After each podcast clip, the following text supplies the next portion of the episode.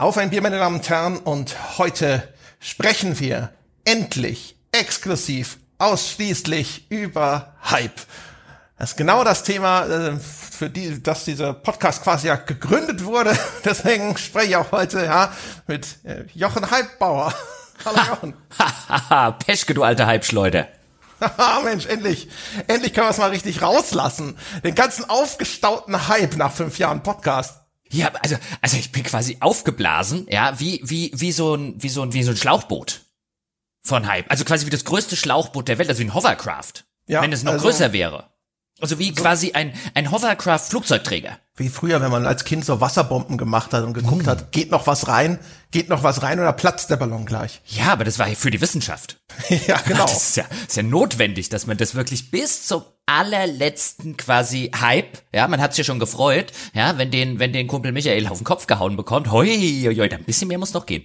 Der hat ja auch einen großen Kopf. ja auch dann ja. vielleicht. Ja. Man muss die ja prall voll machen. Wenn man die zu lasch gefüllt hat, ja, dann manchmal fallen sie dann runter und hüpfen ja, den Boden. Und dann tun sie außerdem nicht weh, machen nur nass. Und das ist ja auch, also quasi, das ist ja beides ist ja besser. Weißt du, je praller gefüllter ist, je schwerer ist, desto mehr tut's ja auch weh, wenn den der Kumpel an den Kopf kriegt.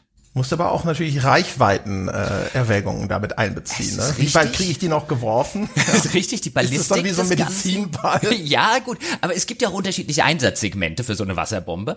Also man kann die auch von oben runterfallen lassen und dann ist größer gleich echt besser. Ja, das ist auch ungefähr das Einsatzgebiet, wie wir es uns heute vorgestellt haben. Ja, wir werden jetzt also quasi uns die aufgestauten Hypebomben auf euch herunterfallen lassen und dann. Es wird also ein bisschen wehtun und dann werden alle klatschnass. Ich wollte gerade lachen, aber ich habe wieder den, ähm, deswegen war die Pause ein bisschen awkward. Ich habe wieder den, äh, den, den Zeiger, den, den das kleine Ding, das Icon verpasst. Ich bin, habe quasi wieder vorbeigedingst. Ich bin ja, ich bin ja auch verletzt den Lachbutton. Ja, stimmt. Du bist ja quasi heute direkt vom OP-Tisch hier ja, in die Sendung gesprungen. Also, also quasi hochgelaufen, hab gesagt, hier Leute, eben, es langt, wir, wir müssen hier für die Hörer noch was aufnehmen. Ähm, ja, es war leider nur Röntgen, ja, aber ich habe seit seit März ähm, äh, plage ich mich mit einem sehr schmerzhaften Daumen nach einem dämlichen Sturz und irgendwas in dem Daumen ist kaputt und heute hatte ich endlich einen Termin bei einer Handchirurgin. Und das war auch ziemlich gut, aber sie glaubt dasselbe, was ich glaube, weil so als, als über 20 Jahre Fußballtorhüter ist man mit Fingerverletzungen, kennt man sich aus und ist entsprechend gestellt. Und da war mir ziemlich klar, irgendwas an der Kapsel oder an den Bändern ist im Arsch. Und ich kann den auch nicht mehr so richtig bewegen und es tut halt sackweh bei allem, ähm, wo ich halt das komplette untere Gelenk des Daumens brauche, also bei Schuhe binden, Reißverschlüsse zumachen und äh, Röntgen war nix, das habe ich mir gedacht, dass der Knochen nicht kaputt ist, aber jetzt kann ich mir nachher eine Schiene abholen endlich für den Daumen, damit ich jetzt so zum Beispiel bei Schuhe binden und so, damit es nicht mehr so weh tut. Und dann cool, wird jetzt ein MRT gemacht des Daumens. Ich bin gespannt, ob sie nur den Daumen in die Röhre fahren oder ob ich komplett in die Röhre muss. Das ist eine gute Frage. Sind diese Maschinen überhaupt so gemacht? Gibt's da kleinere Varianten, dass man ich, nur die Hand reintun kann? Ich, ich habe keine Ahnung. Ich habe das schon mal wegen Rücken gemacht bekommen. Da lag ich halt komplett äh, drin, aber da hat's halt auch wirklich Sinn ergeben. Ja, da kann man ja nicht nur den Rücken reinfahren. Und jetzt beim Daumen würde ich ja sagen, der ist eigentlich schon ziemlicher Overkill. Weißt du? Schon mit kan Kanonen auf Spatzen geschossen, da den ganzen Jochen wegen dem kleinen Daumen da reinzufahren, aber ich bin gespannt drauf. Wahrscheinlich wird das auch nur gemacht, weil ich Privatpatient bin. Wahrscheinlich. Weißt du, beim Kassenpatienten hätten sie gesagt, ja, Bänder, Kapsel, ist ja wurscht, was es ist, weißt du, wir gibsen's zu. Ja, und jetzt äh, will man es ganz genau wissen. Stehst dann wie so ein Anhalter neben der Maschine, so mit der Hand da rein, mit dem Daumen hoch. ja, Daumen nach oben. Ja, weil anders kann man nicht bewegen. Das wäre sowieso toll, wenn er eingegipst werden sollte, wobei ich das nicht glaube, sondern da wird es wahrscheinlich eher dann drum gehen, was für eine Art Krankengymnastik oder so. Aber es ist halt echt unangenehm. Jetzt nach drei Monaten, da merkst du halt echt, das ist jetzt eigentlich so eine Kleinigkeit, aber die halt ständig im Alltag aufpoppt. Und jedes Mal, wenn ich halt mit dem Daumen irgendwo so dran stoße, dann tut's halt wirklich höllisch weh. Und das passiert, stelle ich übrigens fest, öfter als man denkt, ja, wenn's weh tut. Hm. Eine Verletzung ist immer auch eine Anatomievorlesung. Erkennst du mhm. auf einmal, wo bestimmte Muskelgruppen oder Gelenke tatsächlich zum Einsatz kommen? Ja, also wie gesagt, als, als Fußballtorwart bin ich da ja in, in, in der Regel eigentlich gestellt. Also die Daumen sind die einzigen Finger, die ich mir in meinem Leben nicht gebrochen habe an, an beiden Händen. Und jetzt habe ich quasi zum ersten Mal auch die, die, die Schönheit der Daumenverletzung. Und bei den anderen Fingern ist das halt schon so, es ist halt unangenehm, aber die kannst du relativ gu gut auch von dir aus ruhig halten. Und der Daumen ist halt scheiße. Hast du dir schon eine gute Coverstory ausgedacht? Also ich meine, die richtige Geschichte will mir ja keinem erzählen. Ach so, das heißt, nee, nee, ja im Podcast so erzähle ich die nicht. Nee, im Podcast passiere ich. Also pass auf, das war ähm, als ich da mit dem für den MI5 äh, unterwegs ja. war. Und äh, wir haben da diesen großen Terroristenring, äh, haben wir gesprengt. Und das ist, der, das ist der kleine, äh, weniger bekannte Bruder von MI6, nehme ich an. Ja, ja, das ist, also das ist ja der MI6, das ist ja das, was man der Öffentlichkeit erzählt. Ja, Ja, der MI5, ja. das sind die richtigen, genau. Und da haben wir diesen, und dann, dann wollte ich diese Granate in der Hand abkochen, kennst du ja, machst du ja mit dem Daumen, machst du ja hier so den, den, den, äh, den Zünder, machst du ja irgendwie Ja. so ein bisschen scharf, ja, und dann, Ziehst du dann den Ring, den Ring an Ja, der Granate, ja, genau. den Und die wollte zieht man ich- mit dem Daumen raus. Genau, Als und den- Kenner, als ja, ja, Experte. also ja, Entschuldigung, was, was sonst? Also ich meine, die coolen Leute machen es mit dem Penis, aber in der Regel machst du das halt mit dem Daumen. Und ähm, dann hat, ja, weißt du, die Granate war halt nicht richtig gewartet. Ja, und dann, dann ist das nicht so richtig gegangen, ja, und dann hätte ich beinahe, hätte ich mich noch in die Luft gejagt und so, und jetzt ist es halt die Daumenverletzung. Aber was willst du machen, weißt du? Ist ja auch wieder für die Wenn, wenn man Menschheit halt so. auch 20 so äh, Granatenringe rauszieht, ja, Ja, am Stück. Also ich war ja quasi, ja, eine menschliche Stalinorgel. ja, mit dem Daumen oder sowas, das belastet auch die Gelenke. Das Ja. wissen die wenigsten, Nee, das- weil also- das halt auch keiner macht. Ja, ich sag jetzt auch, ich sag mal, nach, der 200 oder 300. Handgranate, die du auf diese Weise innerhalb von fünf Minuten gemacht hast, weißt du, da gibt aber der stärkste Daumen auf. Ja, ein bisschen wie Kronkorken mit den Zähnen zu öffnen. Es geht, aber Experten raten ab.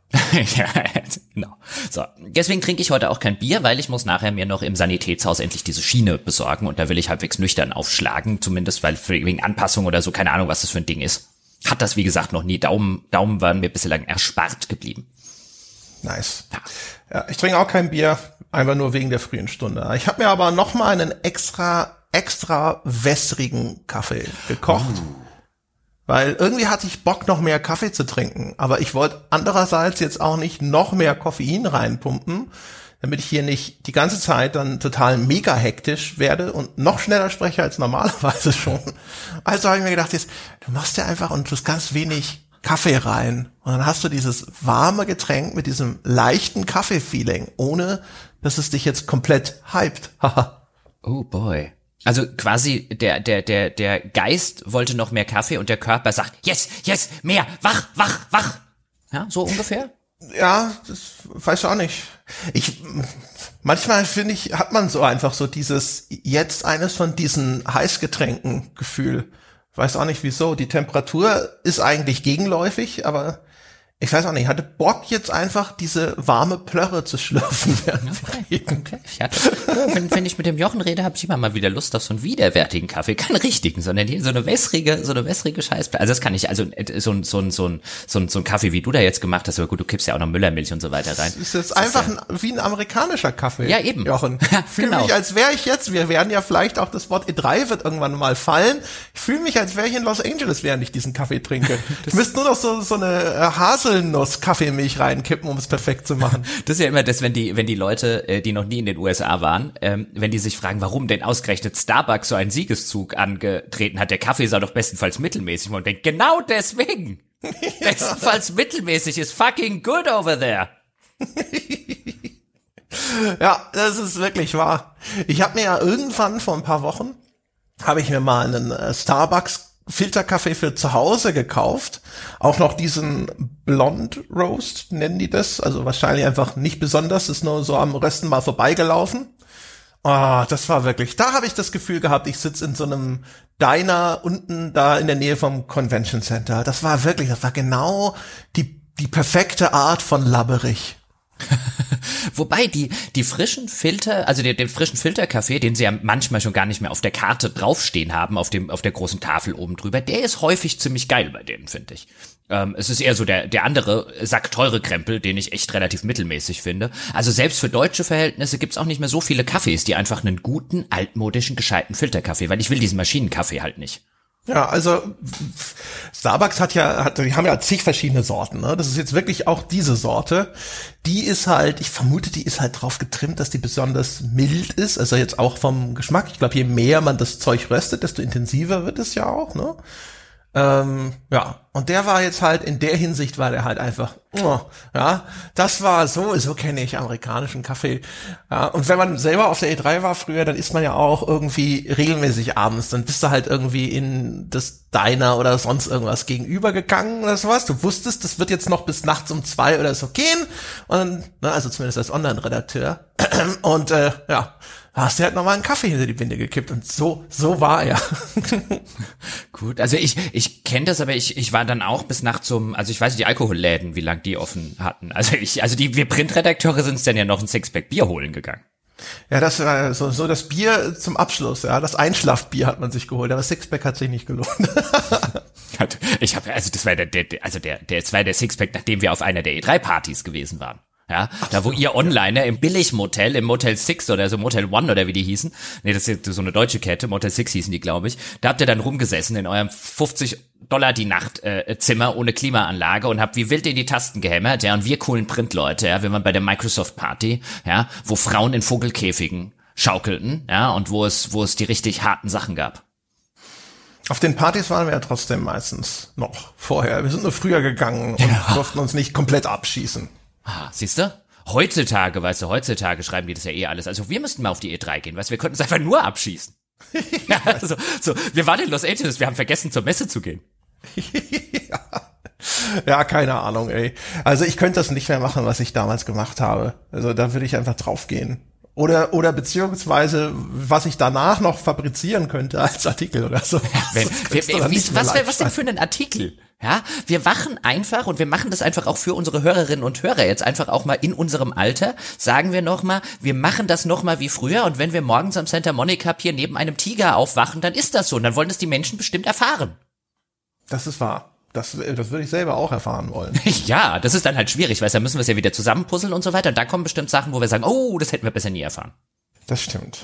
Nun denn, also hm. wir haben uns gedacht, ja, die E3, ich mache jetzt wieder mal so Gänsefüßchen mit den Händen, äh, weil so richtig E3 ist es ja nicht, ne? Sind wir ja ehrlich. Aber ne, nominell ist ja jetzt E3-Zeit. Wir werden nächste Woche vielleicht auch mal auf das zurückblicken, was es da so an Ankündigungen gegeben hat, sofern denn da irgendwas zu besprechen ist. Und jetzt haben wir gedacht, so, so zur Einleitung ist ja genau der richtige Zeitpunkt, um jetzt mal die dedizierte Hype-Folge zu machen. Ja, mal über das Phänomen zu sprechen, über das, das Verhältnis ja, des Menschen insgesamt zum Thema Hype. Ich vermute, wir müssen vielleicht so ein bisschen wieder mit einer Definition einsteigen, Herr Gebauer. Was verstehen wir denn unter Hype? Ja, ich finde, ich finde grundsätzlich finde ich es ja erst schon mal ganz interessant, ja, dass die E3 geht jetzt langsam los, ja, die Vorfreude steigt, Menschen dort draußen, Presseorgane sind gehypt und sind im vollständigen Hype-Modus und wir haben uns gedacht, da müssen Stettler und Waldorf doch eine Folge zu machen. ja, zu dem Zeitpunkt, wo die Folge rauskommt, ist die E3 ja schon schon fast wieder rum, wenn du so willst. Ne? Also ich glaube, Samstag, Sonntag spielt sich das größte genau, also wir, Meister wir, ab. Ja. Und dann kommt irgendwann nächste Woche kommt auf einmal Nintendo noch angetrottelt. Weißt du, so wie das, das Schneckchen, das dann am Schluss noch so. Iep, iep, ja, aber da werden auch wieder alle gehypt sein. Insofern, insofern alles cool. Ja, wir, wir, wir fangen das alles ab und wir nehmen die Folge jetzt schon am 11.06., also am Freitag auf, auch damit unser Cutter noch genug Zeit hat, sie zu schneiden und audiotechnisch für euch da draußen hübsch zu machen. Deswegen alles, was jetzt am Wochenende passiert, für den Fall, dass jetzt morgen irgendwie am Samstag die große Enthüllung kommt, da müsst ihr jetzt halt eine Woche warten. Also bevor der jemand sagt, warum haben sie da nicht drüber gesprochen? Aber ja, reden wir über den Hype, beziehungsweise die Anatomie des Hypes. Ich finde, das ist ein schöner Folgentitel. Du solltest sie nachher die Anatomie eines Hypes nennen. Oder des Hypes. Das klingt auch so ein bisschen nach Whodunit. Das klingt so wissenschaftlich. Ja, so ein Wissenschaftswhodunit. Nach Seziertisch. Ja. Nach so einem ausgebreiteten Frosch und äh, Sezierbesteck. Genau. Und der Hype, das ist ja sowieso, also man müsste mal schauen, das wäre jetzt, äh, das ist bestimmt auch sackschwer rauszufinden, zumindest mit den Mitteln bei Google und so weiter, zumindest so, dass man es nicht vernünftig machen könnte. Wahrscheinlich bräuchte man da durchaus Zugriff auf das ein oder andere Universitätspaper über so einen Universitätsrechner. Aber ich würde vermuten, dass der Begriff an sich erstmal ein relativ junger ist. Also in meiner Kindheit und Jugend wurde in meiner Erinnerung zumindest nicht das Wort Hype bemüht. Das ist so ein 21. Jahrhundert Begriff nach Year 2000 und so. Oder ist es bei dir anders? Das ist eine gute Frage. Ähm, ich vermute, dass das ja wohl von Hyperbowl kommt, ja, der Übertreibung. Wäre so meine Vermutung, dem englischen Begriff. Dem, ne? dem, dem ist es, dem ist auch meines Wissens nach so, dass das quasi die Abkürzung von Hyper Bowl ist und ähm, äh, sozusagen genau da, da etymologisch erstmal herkommt, also von der Übertreibung, wo ja schon auch drin steckt ein, es ist eine Art der über, übertriebenen Freude eigentlich. Genau, ne? Also da schwingt eine Irrationalität mit beim Hype, denke ich, so auch wie es heute begriffen wird. Ähm, anders als jetzt bei unserem deutschen Begriff der Vorfreude. Ich glaube, Hype hat eine andere Qualität als Vorfreude weil es wahrscheinlich, es hat so manische Züge, glaube ich, so wie es gerne be be benutzt wird. Ja, also wie alt, ich vermute, dass der Begriff wahrscheinlich, die sind immer älter, als man denkt, aber ich gebe dir recht. Ich glaube, das ist etwas, das noch nicht so lange jetzt in dieser Art im Gebrauch ist. So ein bisschen wie Triple A. Triple A ist auch ein Begriff, den benutzt man auch erst so seit 10, 15 Jahren, finde ich, so richtig. Ja, und was dazu kommt, also ich glaube, bei dem Begriff des Hypes, da, da, da sich zumindest mal die Wortherkunft eben aus dem Englischen und aus Hyperbole, also dem englischen Wort für Übertreibung, im Gedächtnis äh, äh, zu behalten. Ich glaube, das war erstmal der ursprüngliche Ursprünglich hatte das eine relativ negative Konnotation. Das findet man auch durchaus in den englischen Wörterbüchern. Also wie gesagt, da habe ich jetzt halt auch nur leider die Online-Tools zur Verfügung. Aber wenn ich zum Beispiel bei Merriam-Webster, der so ein, ein, beliebter Dictionary in der Hinsicht ist oder bei anderen Sachen und äh, sei das auch bei Wikipedia und Co. nachgucke, dann findet man sehr häufig erstmal diese ursprüngliche Definition von etwas, was übertrieben angepriesen wurde, gerade im Marketing oder im, im, im Promo-Sinne. Ähm, im, und auch im Sinne, auch die Beispielsätze, die man findet, erst der ganze Hype und dann war zum Beispiel der Boxkampf total langweilig. Da kam das offensichtlich ursprünglich in dieser abgewandelten Form Form als Kurzfassung von Hyperbole mal her und hat sich ja mittlerweile durchaus gewandelt, insofern, dass wir immer noch diese Konnotation besitzen, dass es durchaus negativ gemeint sein kann. Der ganze Hype um Spiel XY geht mir auf die Nerven, aber es hat auch insbesondere im Nerd-Jargon, also da, wo wir auch herkommen, hat es auch eine sehr positive Konnotation gekriegt. Also wenn jetzt jemand sagt, ich bin total gehypt auf dieses Spiel, meint er das nicht negativ, sondern als Ausdruck dafür, dass er aus seiner Sicht ja nicht übertrieben vorfreudig ist, sondern einfach sehr, sehr vorfreudig. Und diese beiden Bedeutungsebenen, die es durchaus immer noch gibt und die eigentlich diametral gegenüberstehen, das, das macht den Begriff so interessant, weil es gibt gar nicht so viele Begriffe, die gleichzeitig etwas sehr Positives und etwas sehr Negatives bedeuten können. Ja, das stimmt schon. Also vor allem man, also ich benutze den ja auch vielleicht manchmal eher so in einer ironisierten Form, um zu signalisieren, meine Vorfreude hat ein, ein Ausmaß angenommen, dass das übliche Maß übersteigt, dass man sagt so, oh, Hype, ja. Aber das ist dann gefühlt immer keine so richtig ernsthafte Verwendung. Das ist interessant. Also würde mich mal interessieren, existieren wirklich zwei unterschiedliche Wahrnehmungsebenen da draußen? Also, dass es einfach einen Teil von Menschen gibt, die sagt, Hype ist kein negativer Begriff oder gibt's nur unterschiedliche Ausprägungen in der Verwendung, aber man ist sich vom Gefühl her schon einig? Ich nehme an, es wird so eine Mischung aus allem davon sein. Also wie gesagt, wenn ich so in die Online-Wörterbücher reingucke, ich nehme jetzt einfach mal Wiktionary als, als ein Beispiel, weil es da, weil es schön und übersichtlich schnell aufgebaut ist. Da haben wir als die erste, also wir haben die Etymologie, also äh, dass es eben aus von Hyperbole käme. Und dann haben wir als die erste Bedeutung ein Promotion or Propaganda, especially exaggerated claims. Und dann als ähm, als äh, Beispiel, after all the hype for the diet plan, only the results ended up slim. Also im Sinne von, hier auch Propaganda wird hier, wird hier in der Erstbedeutung benutzt. Wie gesagt, Wiktionary und Co., also auf die, auf die wirklich, ich sag jetzt mal, äh, äh Goldstandards der, der etymologischen Herkunft, etymologische Wörterbücher habe ich gerade keinen Zugriff. Aber hier ist die erste Bedeutung, dieser übertriebene, insbesondere im Marketing- und Propaganda-Sinne, äh, Claim dort draußen, der sich dann meistens auch noch als falsch herausstellt. Und dann haben wir weitere Bedeutungen, ähm, beziehungsweise weitere ähm, weitere Bedeutungsebenen, die davon abweichen. und insbesondere Merriam-Webster zum Beispiel, so ein anderer ähm, äh, guter Dictionary, der hat es nicht so extrem wie jetzt zum Beispiel Wiktionary. Also der hat zwar auch diese Bedeutungsebene, aber der hat auch die Bedeutungsebene, dass eben diese diese überbordende Freude. Und das finde ich schon ganz interessant. Also dass ähm, dass da eine was sehr Negatives und was sehr Positives drin steckt. Und ich glaube, man versteht beides, aber es braucht den Kontext. Weißt du, man versteht sowohl, der Hype um Spiel XY geht mir auf den Sack und dann versteht man, okay, der Hype ist negativ gemeint, dem geht das ganze Grummel darum, auf den Keks, der ist der Meinung, da wird viel zu viel Gewese drum gemacht.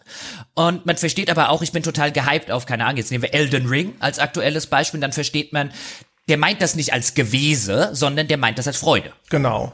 Ja, ich meine, es gibt ja verschiedene Begriffe, die man halt auch in unterschiedlichen Kontexten anders einsetzt, ne? So nach dem das ist total krank. Das kann man auch, ne? Je nach Intonation ganz unterschiedlich gemeint sein. Ja, ja, natürlich, aber das ist ja so ein Zeichen von von Jargon und Slangsprache, dass man etwas nimmt, was ähm, und Zeichen von Jugendsprache halt häufig, das eigentlich was anderes bedeutet und häufig das Gegenteil bedeutet und das ins Gegenteil verkehrt. Und ich glaube, das ist so ein bisschen mit dem Hype-Begriff insbesondere in der Nerdkultur passiert, dass man was eigentlich Negatives genommen hat, die Nerdkultur sich diesen Begriff angeeignet hat und ihn ins Gegenteil verzerrt hat. Das sieht man ja in Jugendsprache auch sowas wie, keine Ahnung, so Wörter wie krass oder so, die dann für gut gelten oder sowas wie zum Beispiel Beispiel auch schwul, was dann für schlecht gilt und so, dass man sich so Wörter nimmt und die mit einer anderen Bedeutung auflädt und die teilweise wie jetzt bei, wenn, wenn Jugendliche zum Beispiel eine Zeit lang irgendwie gesagt haben, krass oder so, für Dinge, die sie gut gefunden haben. Und eigentlich ist ja krass, kommt ursprünglich eigentlich aus einem Wortsinne, wo man Dinge mit krass beschreiben würde, die man eigentlich nicht sonderlich gut findet. Und das ist so ein typisches Zeichen eben von der Jargonsprache. Und das finde ich halt ganz, ganz interessant in der Entwicklung des Hype-Begriffs, dass der, glaube ich, negativ angefangen hat und dann ist unter anderem, ja nicht nur, aber unter anderem so auch die Videospielekultur hat so ein bisschen sich den Begriff genommen, hat gesagt, nee, nee, da mache ich was Positives draus. Hat, ist es das denn? Also denkst du an was Positives, wenn du Hype hörst? Ich nicht, aber ich glaube, für viele Leute, also in meinem, ist durchaus auch in meinem aktiven Sprachschatz, also ich werde bestimmt schon das eine oder andere Mal gesagt haben, ich bin total gehypt auf irgendetwas, einfach weil man sich's mit aneignet, aber ich finde Hype so wie ich ihn verstehe, und da sind wir dann, kommen wir dann zu einer Definitionsgeschichte, finde ich eigentlich so, wie er im modernen Bereich funktioniert, als das, was er ist, systemisch, strukturell und so weiter betrachtet, finde ich eigentlich was Negatives. Ähm, der ist halt nicht, äh, also der ist halt was anderes. Ich weiß, der wird in, in dem Sinne wird der Begriff häufig gebraucht. Ich bin gehypt im Sinne von einem, ich freue mich total drauf. Und dagegen habe ich nichts. Also Vorfreude heißt ja nicht umsonst ist die schönste Freude, aber so wie diese Vorfreunde heute instrumentalisiert wird in dem Begriff, so wie ich Hype verstehen würde, insbesondere jetzt in einem äh, journalistischen Sinne, finde ich eigentlich ist das eine negative Geschichte. Ja, genau, würde mir auch so gehen. Also gerade wenn wir sagen, wir sprechen über das Phänomen Hype, dann denke ich erst gar nicht groß an Leute, die vorfreudig auf irgendwas warten, sondern dann denke ich an eine Marketingorchestrierung, die versucht, irgendeine Art von Momentum aufzubauen und eine Erwartungshaltung und eine Aufmerksamkeit zu generieren, die zu einer möglichst großen Zahl von Vorbestellungen, Schrägstrich, äh, Käufen am, am Release-Tag führen soll. Das ist das, was ich automatisch so ein bisschen mit Hype erstmal verbinde, heutzutage. Ja, und ich, ich, ich glaube, das ist ganz interessant, weil der Begriff halt auch aufgekommen ist, als sich halt auch so eine, eine Medien- und Öffentlichkeitslandschaft verändert hat. Wenn wir jetzt mal wirklich zurück, gehen wir mal ein paar Schritte zurück. Wenn ich mich jetzt erinnere, auf welche Spiele, zumindest meiner Kindheit und Jugend, war ich sehr gehypt, wenn wir den Begriff jetzt mal benutzen wollen. Und da würden mir eine ganze Reihe davon einfallen. Aber bleiben wir bei einem sehr plakativen Beispiel. Ich war natürlich gehypt ohne Ende auf Ultima 8 zum Beispiel, weil ich Ultima 7 so großartig fand und dann habe ich sehr viele Previews gelesen. Ich glaube, ich habe damals die PC Player regelmäßig gelesen. Da hat der Jörg Langer damals auch noch einen äh, 90 plus X irgendwie war es, glaube ich, vielleicht waren es auch nur 89, auf jeden Fall einen einen äh, äh, vor Lob nur so strotzenden Test geschrieben, der mir auch alle Befürchtungen, die ich als Ultima 7 Fan hatte, äh, wegen der ganzen neuen Action-Adventure-Ausrichtung des Ganzen weggenommen hat und die quasi äh, relativiert hat. Und danach war ich gehypt und voller Vorfreude. Aber, und ich würde sagen, das ist der krasse Gegensatz zu heute, das war eine etwas naivere Art der Vorfreude, weil die auch durch eine gewisse Linse passiert ist. Also damals hat mich eigentlich nicht Richard Garriott und äh, äh Origin oder Electronic Arts gehypt. Damals hat mich der Jörg Langer mit der ähm, mit der PC Player gehypt und mir Lust auf das Spiel gemacht, so wie es dargestellt wurde und so wie es qualitativ bewertet wurde durch die Linse eines Journalisten, auf den ich mich in dem Moment verlassen habe. Jetzt hat das bei mir nicht übereingestimmt und dann komme ich mir vielleicht ein bisschen betrogen und belogen von dem Journalisten vor in diesem konkreten Falle, aber ich fand, das war eine andere Form von Hype, als er heute und von Vorfreude, als sie heute existiert, weil mich hat niemand instrumentalisiert und der Jörg Lange hat das ja auch nicht absichtlich gemacht, um mehr PC Players zu verkaufen. Der hat es halt einfach anders gesehen als ich. Und Heute allerdings fühle ich mich bei genau diesen Sachen fühle ich mich sehr fremdbestimmt. Und heute fühle ich mich so, als sitzt da genau wie du es gesagt hast, eben hinten dran ein sehr großes Unternehmen, das sehr detailliert über mehrere Monate hinweg einen Plan gefasst hat, wie es mich und alle anderen Leute dazu bringt, möglichst große Vorfreude zu empfinden und möglichst hinzugehen und eine Vorbestellung zu tätigen und das Spiel unbesehen zu kaufen. Und da wird auch eine Presse instrumentalisiert, auch wenn die heute keine so große, und weil die heute keine so große Marktposition mehr und Machtposition mehr genießt, wie das halt früher der Fall ist. Aber ich fühle mich erheblich weniger in so einer kindlichen Vorfreude bestätigt, wie das früher der Fall ist. Und nichts gegen kindliche Vorfreude, wie früher an Weihnachten oder so. Sowas ist super. Ja, Vorfreude ist in der Tat die schönste Freude. Aber das verbinde ich hier nicht mehr mit Vorfreude, sondern das verbinde ich viel eher damit, dass ich mich hier vor den Karren spannen lasse und instrumentalisiere instrumentalisieren lasse für etwas, was mir nur als Vorfreude verkauft wird. Und da kommt so der kleine Nonkonformist in mir äh, immer wieder zum Vorschein und sagt, nee, der spiele ich nicht mit. Ja, also ich finde, das, also für mich ist halt ein wichtiger Bestandteil, dass das halt eine, eine, es muss eine irrationale Vorfreude sein. Also das heißt, ähm, sie muss im Gegensatz stehen zu einem Mangel an Indizien, die sie in irgendeiner Form legitimieren würden. Deswegen finde ich zum Beispiel das Beispiel, das du genannt hast, würde ich jetzt nicht mal so richtig als Hype kategorisieren, weil wenn jetzt der Jörg Langer für dich bislang sehr viele zutreffende Einschätzungen getroffen hat in dem Bereich, dann finde ich, ist es schon ein sehr rationales Motiv zu sagen, oh, Jetzt freue ich mich vor, weil ich jetzt habe ich diesen Datenpunkt und dieser Datenpunkt, äh, gemessen an meinen bisherigen Erfahrungen damit, scheint verlässlich. Während wenn ich jetzt zum Beispiel mir den Battlefield 6 Trailer anschaue, das ist das einzige, was ich jetzt so von diesen bisherigen E3-Veröffentlichungen mitbekommen habe, das und den Elden Ring Trailer. Der Battlefield 6 Trailer, der ist ja eigentlich ein komplettes Render-Video. Das heißt also, da ist noch keine einzige Information, keine verlässliche Information zu dem eigentlichen Spiel, wie es aussieht, enthalten. Und ähm, ich erkenne bestimmte Dinge, selbst als Nicht-Battlefield-Spieler, wieder, die mir als Fanservice erscheinen. Es gab vor vielen Jahren, ich weiß nicht, auf, zu welchem Battlefield-Teil das gehörte, drei, vier oder sowas, glaube ich. Da gab es so ein virales Video, wo jemand aus dem Flugzeug aussteigt, was anderes abschießt und dann wieder in sein, in sein Flugzeug einsteigt, weil äh, Schleuder, Sitzmechanik oder was auch immer auf jeden Fall. Und das ist jetzt hier in dem Trailer halt nochmal gerendert und natürlich viel cooler inszeniert nachempfunden. Äh, wo ich mir denke, so, ja, aber das ist doch sehr planvoll. Jetzt wird hier nochmal die Szene aus dem viralen Video mit richtig geilen Soundeffekten und so nachgestellt, ja. Da sieht man doch, was die, was die vorhaben und was die wollen. Ähm, wo ich dann denke, okay, wenn ich jetzt daraus als Battlefield-Fan sofort ableiten, ah, jetzt haben sie die richtige Lektion gelernt, zum Beispiel. Also ich habe Artikel gesehen, die so ein bisschen in diese Richtung abzielten und sagen so, hier, ja, der Trailer, der zeigt jetzt, dass Electronic Arts begriffen hat, was sie mit Battlefield machen müssen. Das ist was, wo ich mir denke so, boah, weiß ich nicht, ist die Indizienlage nicht ein bisschen zu dünn zum Beispiel? Und ist das dann nicht Hype, wenn man daraus jetzt schon solche Ableitungen äh, herleitet? Ähm, da, ne, das ist, finde ich, schon so. Das ist so der Bereich zumindest, wo für mich diese Unterscheidung zwischen äh, Hype als etwas auch künstlichem und einer ehrlichen Vorfreude verläuft. Ja, zumal, also ich weiß nicht, ob ich unterschreiben würde, dass man für das Hype automatisch irrational sein muss, weil ich glaube, in vielen Fällen ist der wahrscheinlich auch wie bei Battlefield, jetzt vielleicht nicht die Beispiele, die du genannt hast, durchaus auch rational zu erklären. Ich, also für mich persönlich ist es eine, fühlt sich das echt an und aufrichtig oder ist es, ist es eine externe Kraft instrumentalisiert mich. Und da bei der, bei der Sache irgendwie, ich komme instrumentalisiert vor, ich meine, man kann es ja beides tun. Also es kann ja auch jemand quasi dich zu deinem eigenen Wohle instrumentalisieren oder so. Man kann da ja mitschwimmen und man kann sagen, ey, cool, das ist eh die Richtung, in die ich wollte oder so. Ich will nicht sagen, dass das, dass meine Einstellung da irgendwie die, die einzig richtige oder überhaupt die richtige ist. Aber immer wenn ich diesen Eindruck habe, dann, dann sitze ich halt wirklich so ein bisschen da und sage, nee, so will ich hier nicht schwimmen. Das fühlt sich nicht echt und ehrlich an, weil ich will, dass die Freude aus mir rauskommt. Also organisch sozusagen aus Dingen wächst, die, die, die mir halt einfach gefallen. Und zu häufig, gerade im Spielebereich, finde ich, ähm, habe ich mittlerweile den Eindruck, dass sie extern ist. Ich will noch ein Beispiel Beispiel nennen.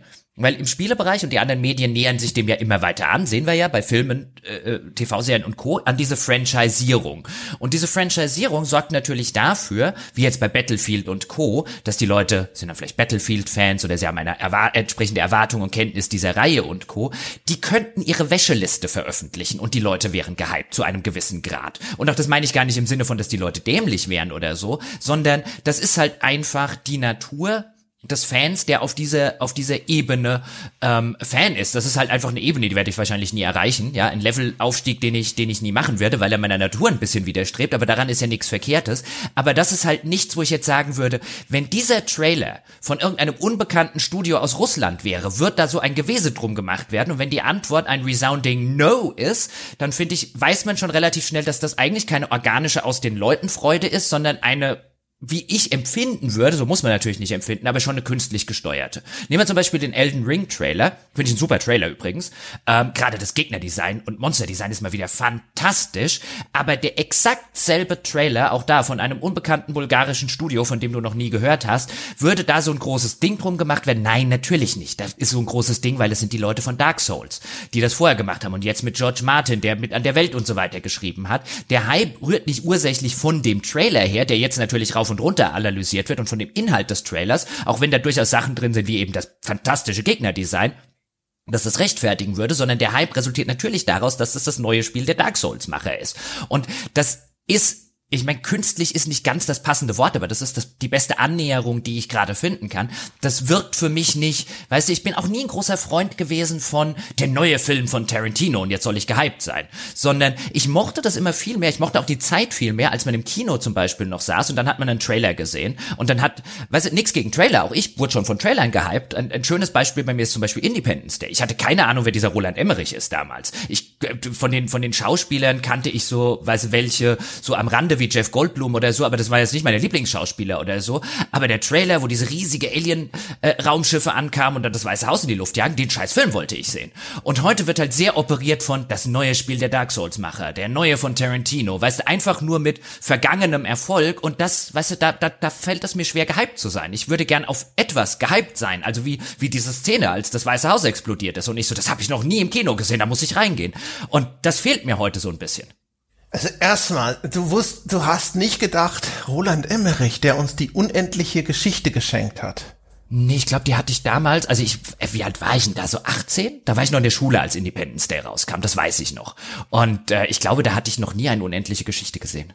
Ja. Naja, also, weißt du, ähm, ich weiß nicht, also ich finde, weißt du, du, du hast das ja vorhin sogar in Ansätzen schon selber gesagt. Ähm, das Battlefield-Beispiel hatte ich konkret auf diese Ableitung bezogen, weil ich finde, wenn jemand fünf Battlefields gespielt hat und sagt, das sind meine Datenpunkte, bislang war jedes Battlefield geil, also mhm. habe ich eine Vorfreude auf das sechste Battlefield, dann ist es eher legitim. Das finde ich dann nicht so künstlich.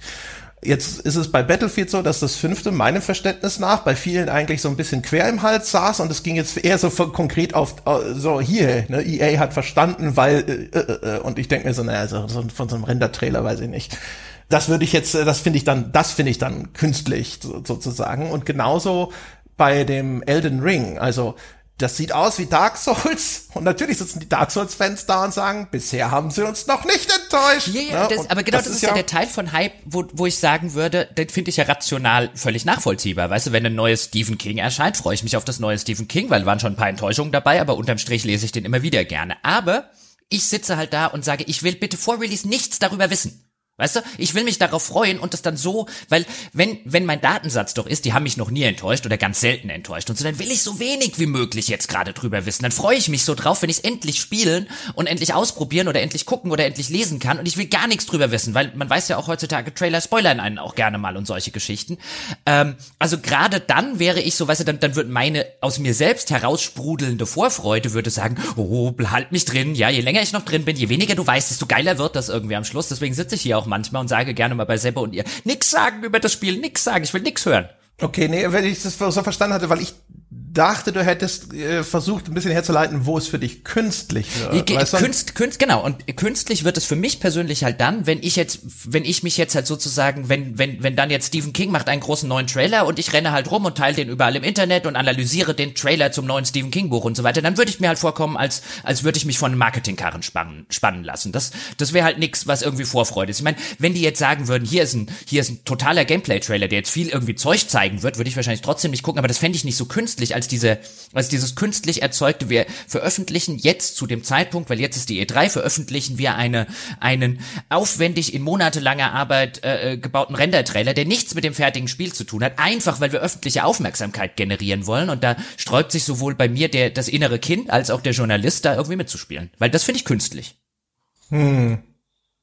Also das Künstliche, finde ich, kommt halt meistens dann, wenn es über das Ziel hinausschießt. Also eben über diese Legitimation aus, die haben bislang gute Arbeit gemacht, auch vielleicht jetzt genau in diesem Feld. Und das, was ich jetzt hier gesehen habe, fand ich cool, weil, und was kann ich denn jetzt tatsächlich legitimerweise daraus ziehen? Also das Gegnerdesign zum Beispiel, das wird im fertigen Spiel, ich glaube, Elden Ring sah sowieso nach Ingame-Grafik aus. Das mhm. sah jetzt nicht mhm. so äh, ne, das sah nach artifiziell aus. aus. Ja. So, ja. Genau.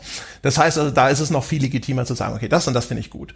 Jetzt zum Beispiel, aber wenn du jetzt dann schon anfängst und wenn du dir Dinge zusammenspinnst, die dann aber keine Basis mehr haben, das ist der Moment, wo dann für mich wirklich so eher der Hype anfängt ähm, oder wo es einen, äh, eine Erwartungshaltung aufbaut, die auch sonst irgendwo, sag ich mal, aus dem nicht mehr von nicht mehr gestützt wird von dem, was man so empirisch gut herleiten kann. Vielleicht ein Beispiel ist ähm, die Erwartungshaltung, die manche Fans an den dritten Teil von Mass Effect hatten. Die dachten, dass das diese oder jene signifikanten Auswirkungen haben wird, was sie irgendwann mal im ersten oder zweiten Teil entschieden haben. Und wo ich damals gedacht habe, das ist doch Quatsch, sowas, ne, überleg doch mal, wie aufwendig das sein würde, wenn sie das tatsächlich so machen wollen würden, ne, wie viel sie da an Millionen ausgeben müssten, um un diese unterschiedlichen Auswirkungen alle im Spiel zu repräsentieren. Und man hat ja auch schon gesehen, ne, wie äh, schwierig das teilweise ist. Und es gab zu dem Zeitpunkt auch schon zwei Teile. Man hat im zweiten Teil schon gesehen, wie dann Entscheidungen aus dem ersten Teil eher stiefmütterlich abgehakt wurden. Da kommt mal eine E-Mail oder sowas. Das war das, wo ich gedacht habe, es gab noch nie ein Spiel, das das macht, das gemacht hat, was du dir vorstellst. Es gibt jetzt einen zweiten Teil, der schon signalisiert, dass das jenseits der Möglichkeiten von BioWare ist, aber trotzdem denkst du, das wäre so.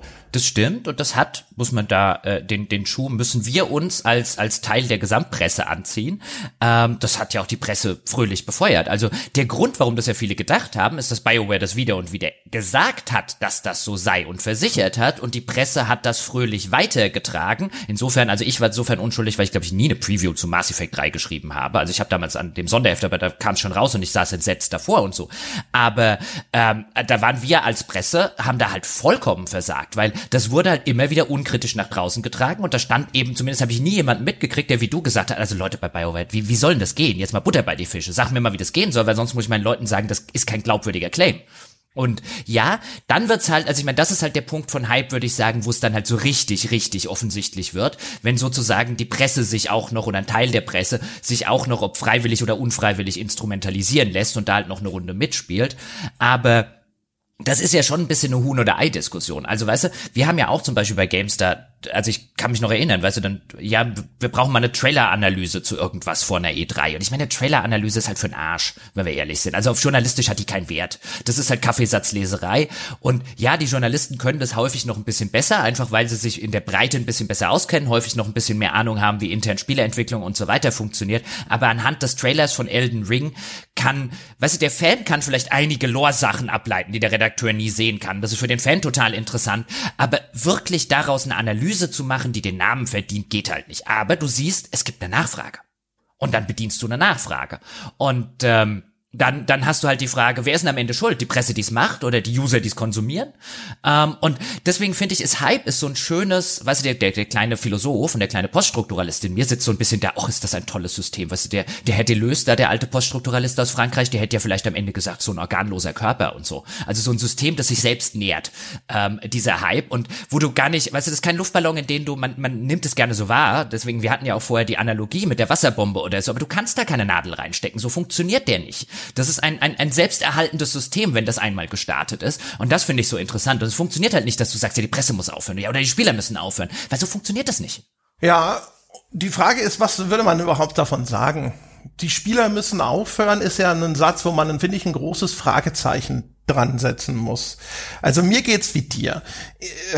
Hype-Vermeidung ist so ein Ding, wo ich denke, das ist, äh, Das ist Teil des Charakterprofils vielleicht einfach bei uns. Ne? Also man merkt es ja dem Podcast schon seit seinen Gründungsstunden an, dass wir da sitzen und sagen, wir wollen unabhängig sein, unabhängigen Journalismus machen. Dazu spielt aber wahrscheinlich auch eben rein, dass man sich selber so ein bisschen begreift als jemand, der unabhängig und unbeeinflusst denkt und agiert. Ne? Dass man autonom ist, dass man eigene Entscheidungen trifft und so weiter und so fort.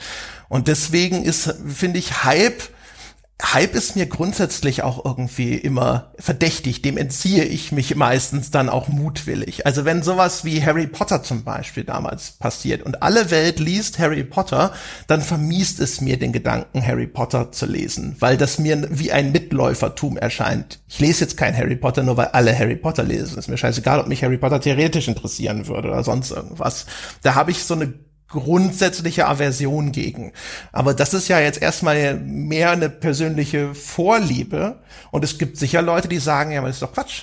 Ja, Jetzt reden alle über Harry Potter. Dein Leben ist viel besser, wenn du jetzt Harry Potter liest. Dann kannst du überall mitreden, dann bist du sozial eingebunden, sind gerade alle begeistert. Es ist viel schöner, wenn man diese Begeisterung teilen kann. Dir entgeht da was. Bestimmt, aber es, du läufst ja immer, ich, ich mein, ich kann das gut nachvollziehen, weil ich genauso ticke. Also mir ist generell, wenn sehr, sehr viele Menschen, also je mehr Menschen etwas sehr unkritisch abfeiern, desto unheimlicher äh, ist es mir.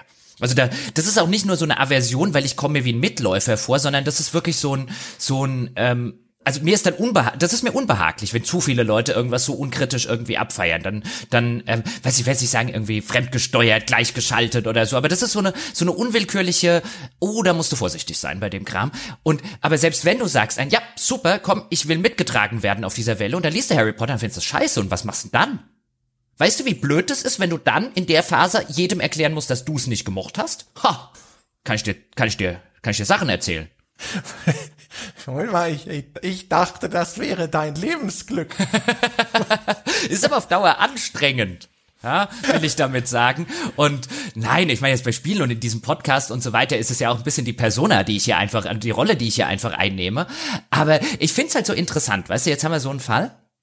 Ähm, und wie oft uns und insbesondere mir ja auch gern schon vorgeworfen wurde, so ein kann, kannst du dich überhaupt noch auf irgendwas freuen? Was bist du für ein Zyniker und so weiter? Und ich freue mich häufig, freue mich ständig auf irgendwelche Sachen und auch vielfach auf Kleinigkeiten und gerne halt auch auf Spiele, aber halt nicht auf die Art und Weise. Und ich sitze dann immer so ein bisschen da, so wie anscheinend ein paar andere Leute immer so perplex da sitzen. Wie kann der Jochen noch Spiele spielen? Ja, wenn er doch immer so kritisch und so weiter und so pessimistisch an die Sache rangeht. Und ich sitze immer wieder da und, und bin so im umgekehrten Falle, bin ich völlig verblüfft, wie sich Leute halt immer noch hypen lassen können.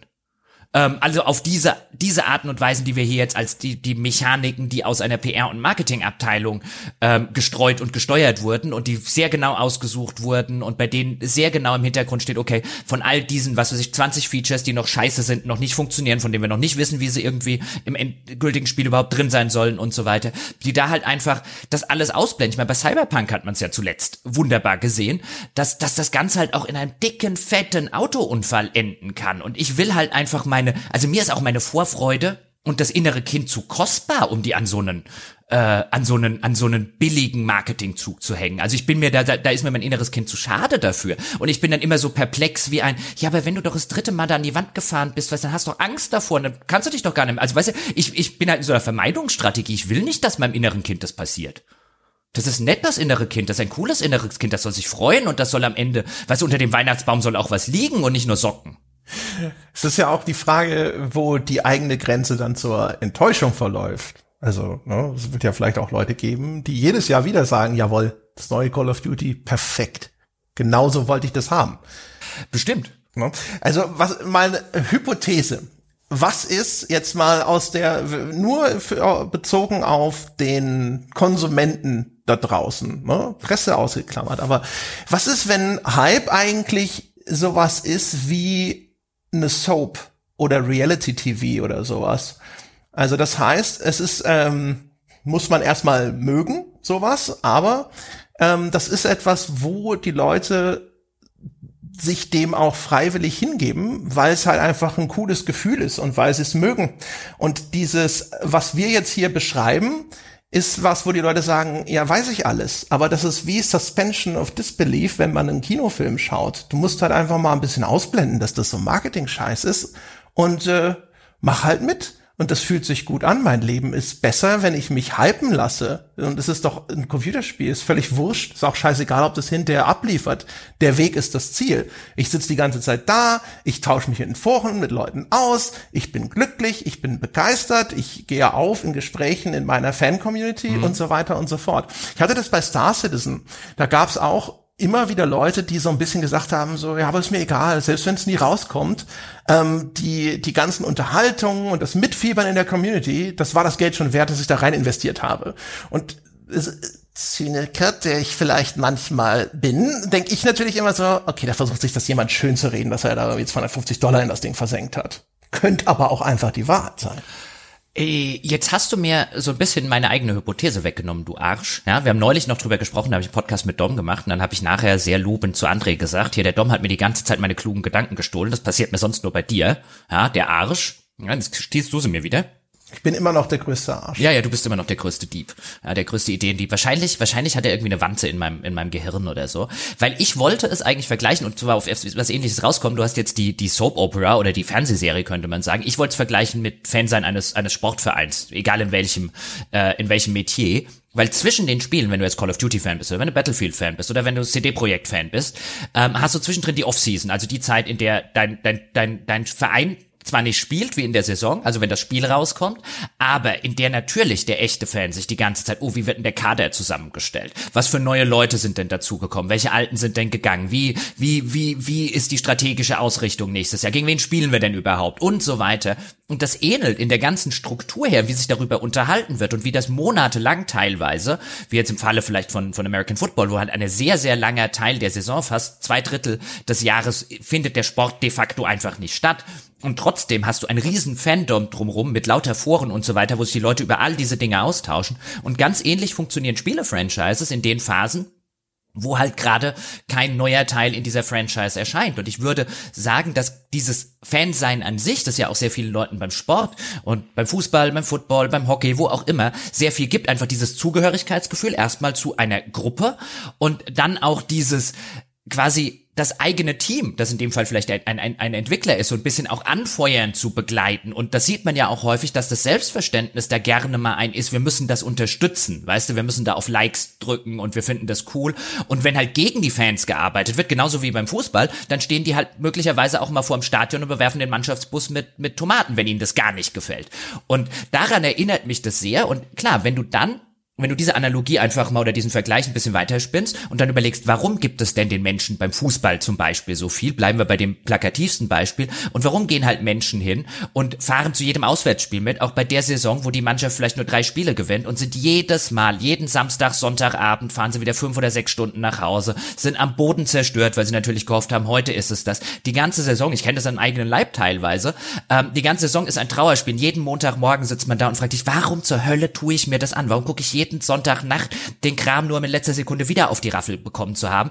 Ich höre damit auf, so ein bisschen wie so der, der, der Alkoholiker oder der Raucher, der sagt, eben muss es lang und am nächsten Wochenende bist du trotzdem wieder da. Und es gibt diesen Menschen teilweise halt einen Halt und einen Fixpunkt im Leben, den sie vielleicht sonst einfach nicht haben. Jetzt kann man natürlich drüber reden, ist der gesund, ist es ungesund, ab welcher Stelle ist es zu viel. Aber ich glaube, da kommt man der Sache schon ran und das ist auch nichts Schlimmes, aber auch da wieder, wenn das künstlich wird, und beim Fußball ist das so ähnlich, weißt du, wenn das künstlich wird, dieses, natürlich wird auch beim Fußball versucht, genau das zu steuern, aus Marketing- und PR-Gründen. Und natürlich positionieren sich da auch die ganzen Fußballvereine, ja, jeder so als ein, weißt du, wir sind halt sozusagen die Guten. Und da bin ich jetzt als Fan von Eintracht Frankfurt, aus meiner Perspektive natürlich, habe ich es da noch relativ gut getroffen, weil da sind Anspruch und Wirklichkeit relativ nah beieinander, also so nah wie den Profisport vielleicht noch sein können. Also wir haben wenigstens einen Präsidenten, der halt sagt, du kannst nicht gleichzeitig Eintracht Frankfurt ein AfD-Mitglied sein. Dann wollen wir dich nicht haben. Äh, gibt's außer St. Pauli und Co. gibt's da nicht so viele, die sich präsentieren, aber weißt du, andere Vereine, ich nehme, nehme jetzt das plakative Beispiel Bayern München zum Beispiel, die halt auch irgendwie, da, weißt du, da, da sagt halt mal irgendeiner was, ja, Katar WM finde ich nicht so cool, gleichzeitig haben sie Qatar Airways als einen ihrer Hauptsponsoren. Das geht halt für, weißt du, da könnte ich kein, da könnte ich kein Fan von Bayern München sein, weil ich würde mich komplett instrumentalisiert fühlen im Sinne eines menschenverachtenden Regimes. Ähm, das wäre mir dann zu künstlich und diese, diese mir san mir und wir sind doch alle coole Leute und dann denke ich, ja, aber dann kannst du von solchen Arschgeigen kein Geld entgegennehmen in Millionen äh, Höhe. Also das wird bei mir nicht passen, aber da sehe ich halt quasi genau dasselbe wie im Spielebereich, nur halt in einer anderen Ausprägung und mit einem anderen Gegenstand. Ja, und auch immer, wo verläuft die Grenze dessen, was man auszublenden bereit ist. Also, ich glaube, da haben wir schon mal drüber gesprochen. Bei dir und, und Football ist es ja so ein bisschen wie mit mir und MMA, nämlich die Schäden, die die Athleten nehmen, indem sie diesem Sport nachgehen, sind ja immer mal wieder im Gespräch, ja, also Langzeit-Gehirnschäden von sowohl Footballspielern als auch von MMA-Kämpfern. Und das ist halt auch so ein Ding, wo man sich ab und zu schon so denkt, so, ist da, ist da eine, ein ethisches Dilemma, wenn man diesem Sport folgt und ihn dadurch ja unterstützt und dann so zwischendrin ist halt so, sitzt eigentlich nicht währenddessen, während du so ein Spiel oder so ein Kampf schaust, dann ist das erstmal so, ja, erstmal weg, wir denken später über solche Dinge nach.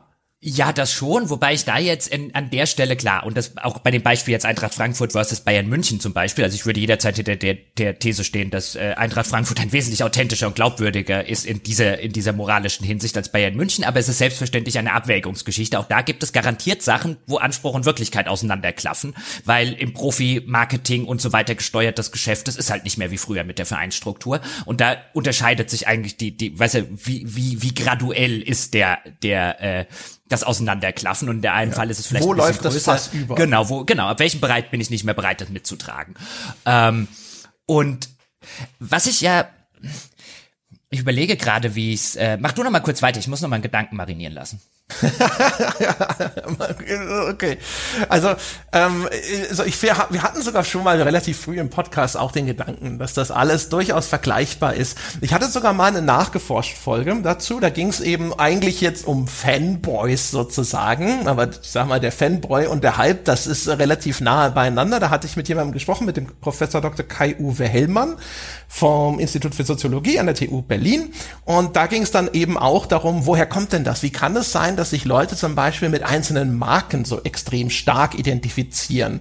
Und der hatte unter anderem auch geforscht, eben was Markenbindung angeht, aber eben auch mit äh, Parallelen zu sowas wie Fußballfans. Was da immer zu, was da zur Sprache kam, unter anderem, so ein längeres Gespräch, ähm, da äh, ging, ging es darum, dass er auch gesagt hat, na ja, äh, die Marken versinnbildlichen häufig auch bestimmte Dinge. Jetzt, äh, keine Ahnung, ich kenne mich im Fußball nicht aus, aber vielleicht steht ja auch Bayern München auch nicht nur eben für, ich bin jetzt Bayer oder sowas, sondern auch vielleicht für so eine Art Erfolgsgarantie. Ja, ja. Ne? Also, weil die ja ständig Meister werden oder sonst ja, irgendwas. Ja, ja, ja. Genau. Sowas kennen wir in unseren Bereichen auch. Das klassische Beispiel, das ich damals auch im Sinn hatte, waren zum Beispiel die, die, ähm, sag ich mal, die Markenmerkmale der einzelnen Spielkonsolen. Ne? Nintendo sind die familienfreundlichen, die kindgerechten. Xbox, das ist das Hochleistungssystem. PlayStation, das ist die hippe Lifestyle-Konsole. Und solche äh, verschiedenen äh, Marker, die diese Marken mit sich tragen, das sind Dinge, da können sich Leute dranhängen, wenn die zu ihrem Selbstbild passen. Also jetzt mal als Beispiel, äh, stellen wir uns vor, es gibt einen Menschen, der ist der Technikexperte. Und äh, er ist derjenige, zu dem die Leute immer kommen, wenn sie ein Problem mit ihrem PC haben und den fragen die auch immer, hier, welches Handy soll ich mir kaufen und so weiter und so fort. Und das sorgt ja dafür, dass er dann in seinem relevanten Bekanntenkreis auch einen gewissen Status hat. Er ist der Experte für X oder Y. Und sowas kann auch dann, muss nicht immer, aber kann dazu führen, dass jemand sich in dieser Rolle sehr gefällt und auch sein Leben dementsprechend ausrichtet. Dann ist er halt vielleicht der Early Adopter. Der kauft sich dann die neuen Geräte auch immer wieder zuerst. Oder der kauft sich dann halt auch eher vielleicht eine Xbox, weil das die leistungsfähigste Konsole ist. Wenn jetzt jemand ankommt und sagt, aber die Xbox ist doch kacke, weil das Spieleportfolio ist nicht so gut, dann ist es auf einmal nicht mehr nur eine Challenge gegenüber seiner Kaufentscheidung und so eine, ne, wenn man viel Geld für irgendwas ausgibt, dann kommt sowieso immer so was ins Spiel, das nennt man ja Confirmation Bias, dass man also geneigt ist, die äh, nach äh, Informationen zu suchen und diese Informationen anzuerkennen, die signalisieren, ich habe das Geld nicht zum Fenster rausgeworfen, aber es ist halt auch eine Challenge gegenüber seiner sozialen Position. Er ist ja der Experte und er kann ja jetzt, wenn er jetzt hier so so ins Klo gegriffen hätte bei der Auswahl der Konsole, dann gefährdet das auch seine soziale Stellung und vor allem aber auch sein Selbstbild. Und das sind ganz viele Mechanismen, die dann dazu führen, dass man sich dagegen sträubt, diese Position zu verlassen und sie dann auch wirklich, ne, da wird auch nach jedem Strohhalm gegriffen, um ja. diese Positionen zu rechtfertigen. Ich habe ein, ähm, also ein, ein schönes Beispiel, weil du gerade gesagt hast, sowas wird es ja auch im Fußball beim FC Bayern geben. Also der FC Bayern hat es, glaube ich, das Beste gemacht in der Hinsicht aus dem Marketing-Sicht für genau das, was du gerade beschrieben hast mit dem Slogan vor schon vor einigen Jahren, dieses Mir san mir. Das also wir sind wir, ähm, was ein geiler Slogan ist übrigens, marketingmäßig, also alles richtig gemacht, FC Bayern. Und der hat genau dieses Selbstverständnis. So, wir haben eine breite Brust, ja, wir machen, was wir wollen, wir kümmern uns nicht, was die anderen sagen, aber wir kümmern uns auch um unsere Leute. Und das haben die ja auch immer sehr hoch gestellt und auch sehr clever gemacht. So einen, also quasi wer beim FC Bayern als Spieler und so weiter einfach verdient war, für den haben wir danach auch immer einen Platz. Und da wurden auch sehr viele ähm, sehr menschlich coole Sachen gemacht, wie Leute, die dann Probleme hatten, irgendwie weit später, wie so eine Gerd Müller oder oder so, die dann wieder eingebunden wurden, denen geholfen wurde von Vereinsseite. Und das ist auch total cool und geil. Und eigentlich würde ich gerne, auch wenn das nicht mein Verein ist, hinter so einem Motto stehen. Das Motto ist cool. Aber das könnte ich nicht, weißt du, wenn gleichzeitig halt Millionen Gelder jeden, jedes Jahr aus Katar kommen. Dann, dann stehe ich halt da und sag dann, ich bin nicht ihr. Ich will nicht ihr sein. Ihr, bei euch ist scheiße. Und das ist, das wird halt bei mir das fast zum Überlaufen bringen. Aber ich sehe halt häufig bei den Bayern-Fans in meinem, ich habe durchaus einer meiner besten Kumpels Bayern-Fans, mit dem habe ich häufig so ein bisschen so Streitdiskussionen. Und da merkst du genau das, was du gerade gesagt hast. Der will, der sieht's eigentlich wie ich. Ja, der, der findet das kacke und viele Bayern-Fans finden das kacke. Der findet's eigentlich kacke, aber er ist halt auch da nicht, weißt du, wo ich nicht vielleicht bereit wäre, die Kröte zu schlucken, ist er nicht bereit, deswegen quasi sein Fandom aufzukündigen. Und das ist so eine so ein gordischer Knoten, den keine Ahnung, wie du den lösen willst. Ich finde dann meins nicht besser als seins. Das will ich damit nicht sagen, sondern ich sage nur, da siehst du genau das, was du gerade was du gerade äh, äh, dargestellt hast. Also wo halt die die Marke oder das Symbol des FC Bayern für den einen halt mehr ist und das ist dann häufig auch das Argument, so wegen so einer Sache trete ich nicht aus. Da da gehe ich lieber zu jeder Jahreshauptversammlung und und erhebe meine Stimme dagegen und das ist ja auch cool. Und ich wieder als der Nicht-Fan sitze da, ja, aber wie kannst du denn dem Verein noch sein? Ja, genau. Das ist halt so das Ding. Deswegen äh, ist es auch immer so gewesen, dass ich dachte, so aus einem Selbstverständnis als Journalist heraus ist es auch ganz gut, wenn man nirgendwo wirklich jetzt ein Pferd im Rennen hat, auf das man zu viel Geld gesetzt hat. Ne? Also man muss, es ist, ich habe das Gefühl, dass so eine, sag ich mal, so eine emotionale Distanz ist gut, weil du musst halt immer auch mal loslassen können, um zu sagen, nee, Moment mal, ich glaube in der Situation, auch wenn ich das bislang immer gut fand, ich glaube in der Situation ist es nicht gut. Und sobald dir das irgendwo nicht möglich ist oder sowas, dann wirst du halt geistig unflexibel. Heißt nicht, dass, dass mir das nicht in anderen Bereichen dann trotzdem auch unterläuft. Weißt du, manchmal verrennt man sich dafür in ganz, ganz anderen Dingen. Also, weiß ich nicht. Sowas wie, wie André, Free-to-Play-Spiele XY und André sofort so, ne, Guck ich mir das gar nicht an. Free to play ist doof. Ja, aber jetzt, jetzt kommt die, jetzt kommt die Presse aber ins Spiel und ich finde, da wird's insbesondere im Spielebereich interessant, auch wenn wir uns auch da wieder einfach mal über den Tellerrand rausgucken, denn Früher war das so, und das habe ich vorher ein bisschen auch mit meinem äh, Beispiel von Jörg Langer und Ultima äh, 8 gemeint. Ultima 9 könnte man ebenfalls als so ein schönes Beispiel in der Hinsicht nehmen, aber früher war durchaus die Presse diejenige, auf deren auf deren Spielfeld sozusagen der Hype geboren wurde oder der Hype starb oder zumindest das, weiß ich, die Vorfreude, wenn wir jetzt mal sogar in der Prä-Hype-Ära sein wollen. Und je mehr das zu den Herstellern gewandert ist, weil die, die Presse einfach an, im Zuge des Internets und so weiter, da haben wir schon häufiger drüber geredet, aber die klassische Presse im äh, Zuge der, des ganzen digitalen Wandels ihre Machtposition bis heute nahezu völlig verloren hat. Also heute existiert einfach kein Presseorgan mehr, bei dem ein Hersteller wie Electronic Arts sagen würde, mit denen können wir uns nicht verscherzen, sondern im Gegenteil, die gesammelte Presse sitzt eigentlich da und sagt, mit denen können wir uns nicht verscherzen. Also das hat sich nahezu komplett umgedreht. Und deswegen ist natürlich auch sozusagen der, der, der, wessen, auf wessen Spielfeld entsteht das Ganze mittlerweile. Und das ist halt der Fall, wo ich sage, das entsteht mittlerweile beinahe nur noch äh, herstellerseitig gibt Ausnahmen, also es gibt auch so Hypes, die von, von, von sich aus organisch in Communities und so weiter entstehen. Will nicht sagen, dass die nicht existieren würden, aber gerade bei den großen Franchises entsteht das nativ mittlerweile auf Seiten der Hersteller und dann haben wir halt quasi wieder diese künstliche Geschichte. Zumal, was noch dazu kommt, und das finde ich auch ganz interessant, ist ein gefühlt, und da wird es wahrscheinlich wenig Untersuchungen geben, um das irgendwie zu bestätigen, aber gefühlt wurde früher im Allgemeinen in Fantums viel kritischer mit dem Gegenstand des Fantums umgegangen, als das heute der Fall ist. Nick Hornby, ein englischer Schriftsteller, hat berühmtermaßen mal, der hat mal ein Sachbuch über seine Liebe zum Fußball, der ist Arsenal-Fan und zwar bevor Arsenal so gut wurde wie Mitte der 90er und so. Wunderbar persönliches Buch über seine Liebe zum Fußball. Darin heißt es an einer Stelle, der Grundgemütszustand eines jeden Fußballfans ist bittere Enttäuschung, egal wie es steht. Und das fasst in einem Satz zusammen, wie wahrscheinlich jeder Fußballfan, der ein paar Jahre älter ist als vielleicht unser Durchschnittshörer oder unsere Durchschnittshörerin, also so meine Generation und ein bisschen älter, genauso fasst es das relativ gut zusammen. Und wenn ich früher zum Beispiel dran denke, auch im Football, in der Zeit, wo ich angefangen habe, mich für American Football sehr zu interessieren, so 2003, 2004, war die Berichterstattung über die Teams extrem kritisch. Es war wichtig, wie du es gerade eben gesagt hast, der Beatwriter, also der, der täglich über das Team berichtet, war kein Fan des Teams. Das war Einstellungsvoraussetzung. Und das haben die Fans auch so haben wollen. Da gab es natürlich immer mal Stellen, äh, der ist ja zu kritisch oder so. Aber das war wirklich die Minderheitenmeinung. Und heute hat sich das komplett umgedreht. Ich habe sowohl bei den ganzen Fußballfans immer einen sehr euphorischen Eindruck und um Gottes Willen mal irgendwo in der in der äh, im Forum oder so vor Saisonbeginn zu schreiben, dass man irgendwie die Verpflichtung von XY nicht für äh, so besonders hält, dann ist man sofort ein Hater.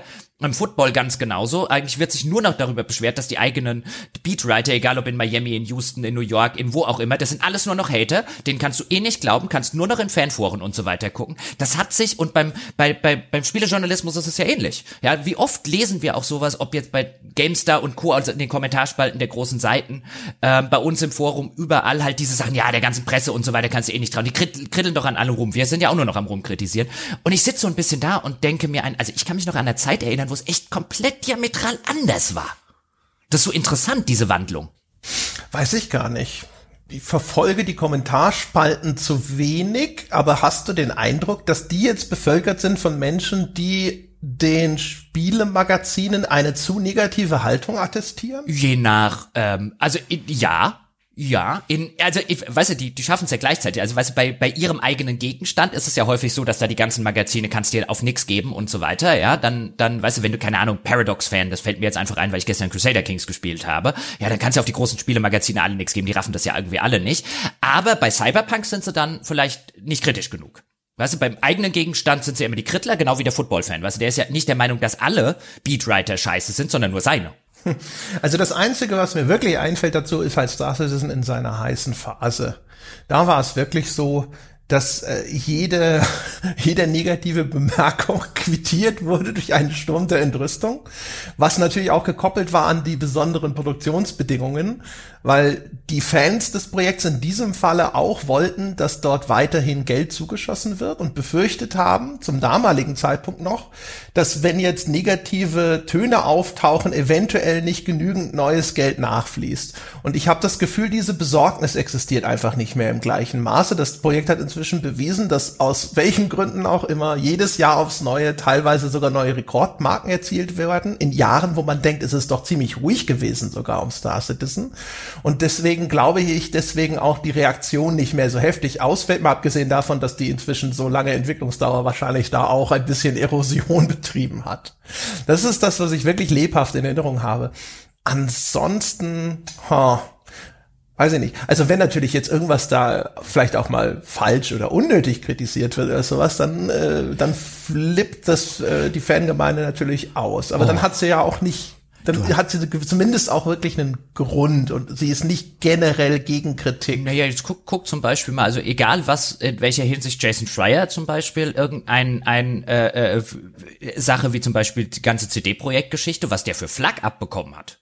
Also da sind sehr viele Leute, ja, ja, CD-Projekt, immer an denen wird sich aufgehangen und so weiter. Also das ist ja immer, weißt du, wenn man, wenn man Team CD-Projekt ist oder Team BioWare oder Team was auch immer, also weißt du, Team Eintracht Frankfurt, Team Bayern München, dann ist das sehr mittlerweile ein Wir gegen die. Ich meine, das sehen wir in der ganzen öffentlichen Wahrnehmung, ob Politik und so weiter, dass wir sehr in Wir gegen die Konflikten gefangen sind.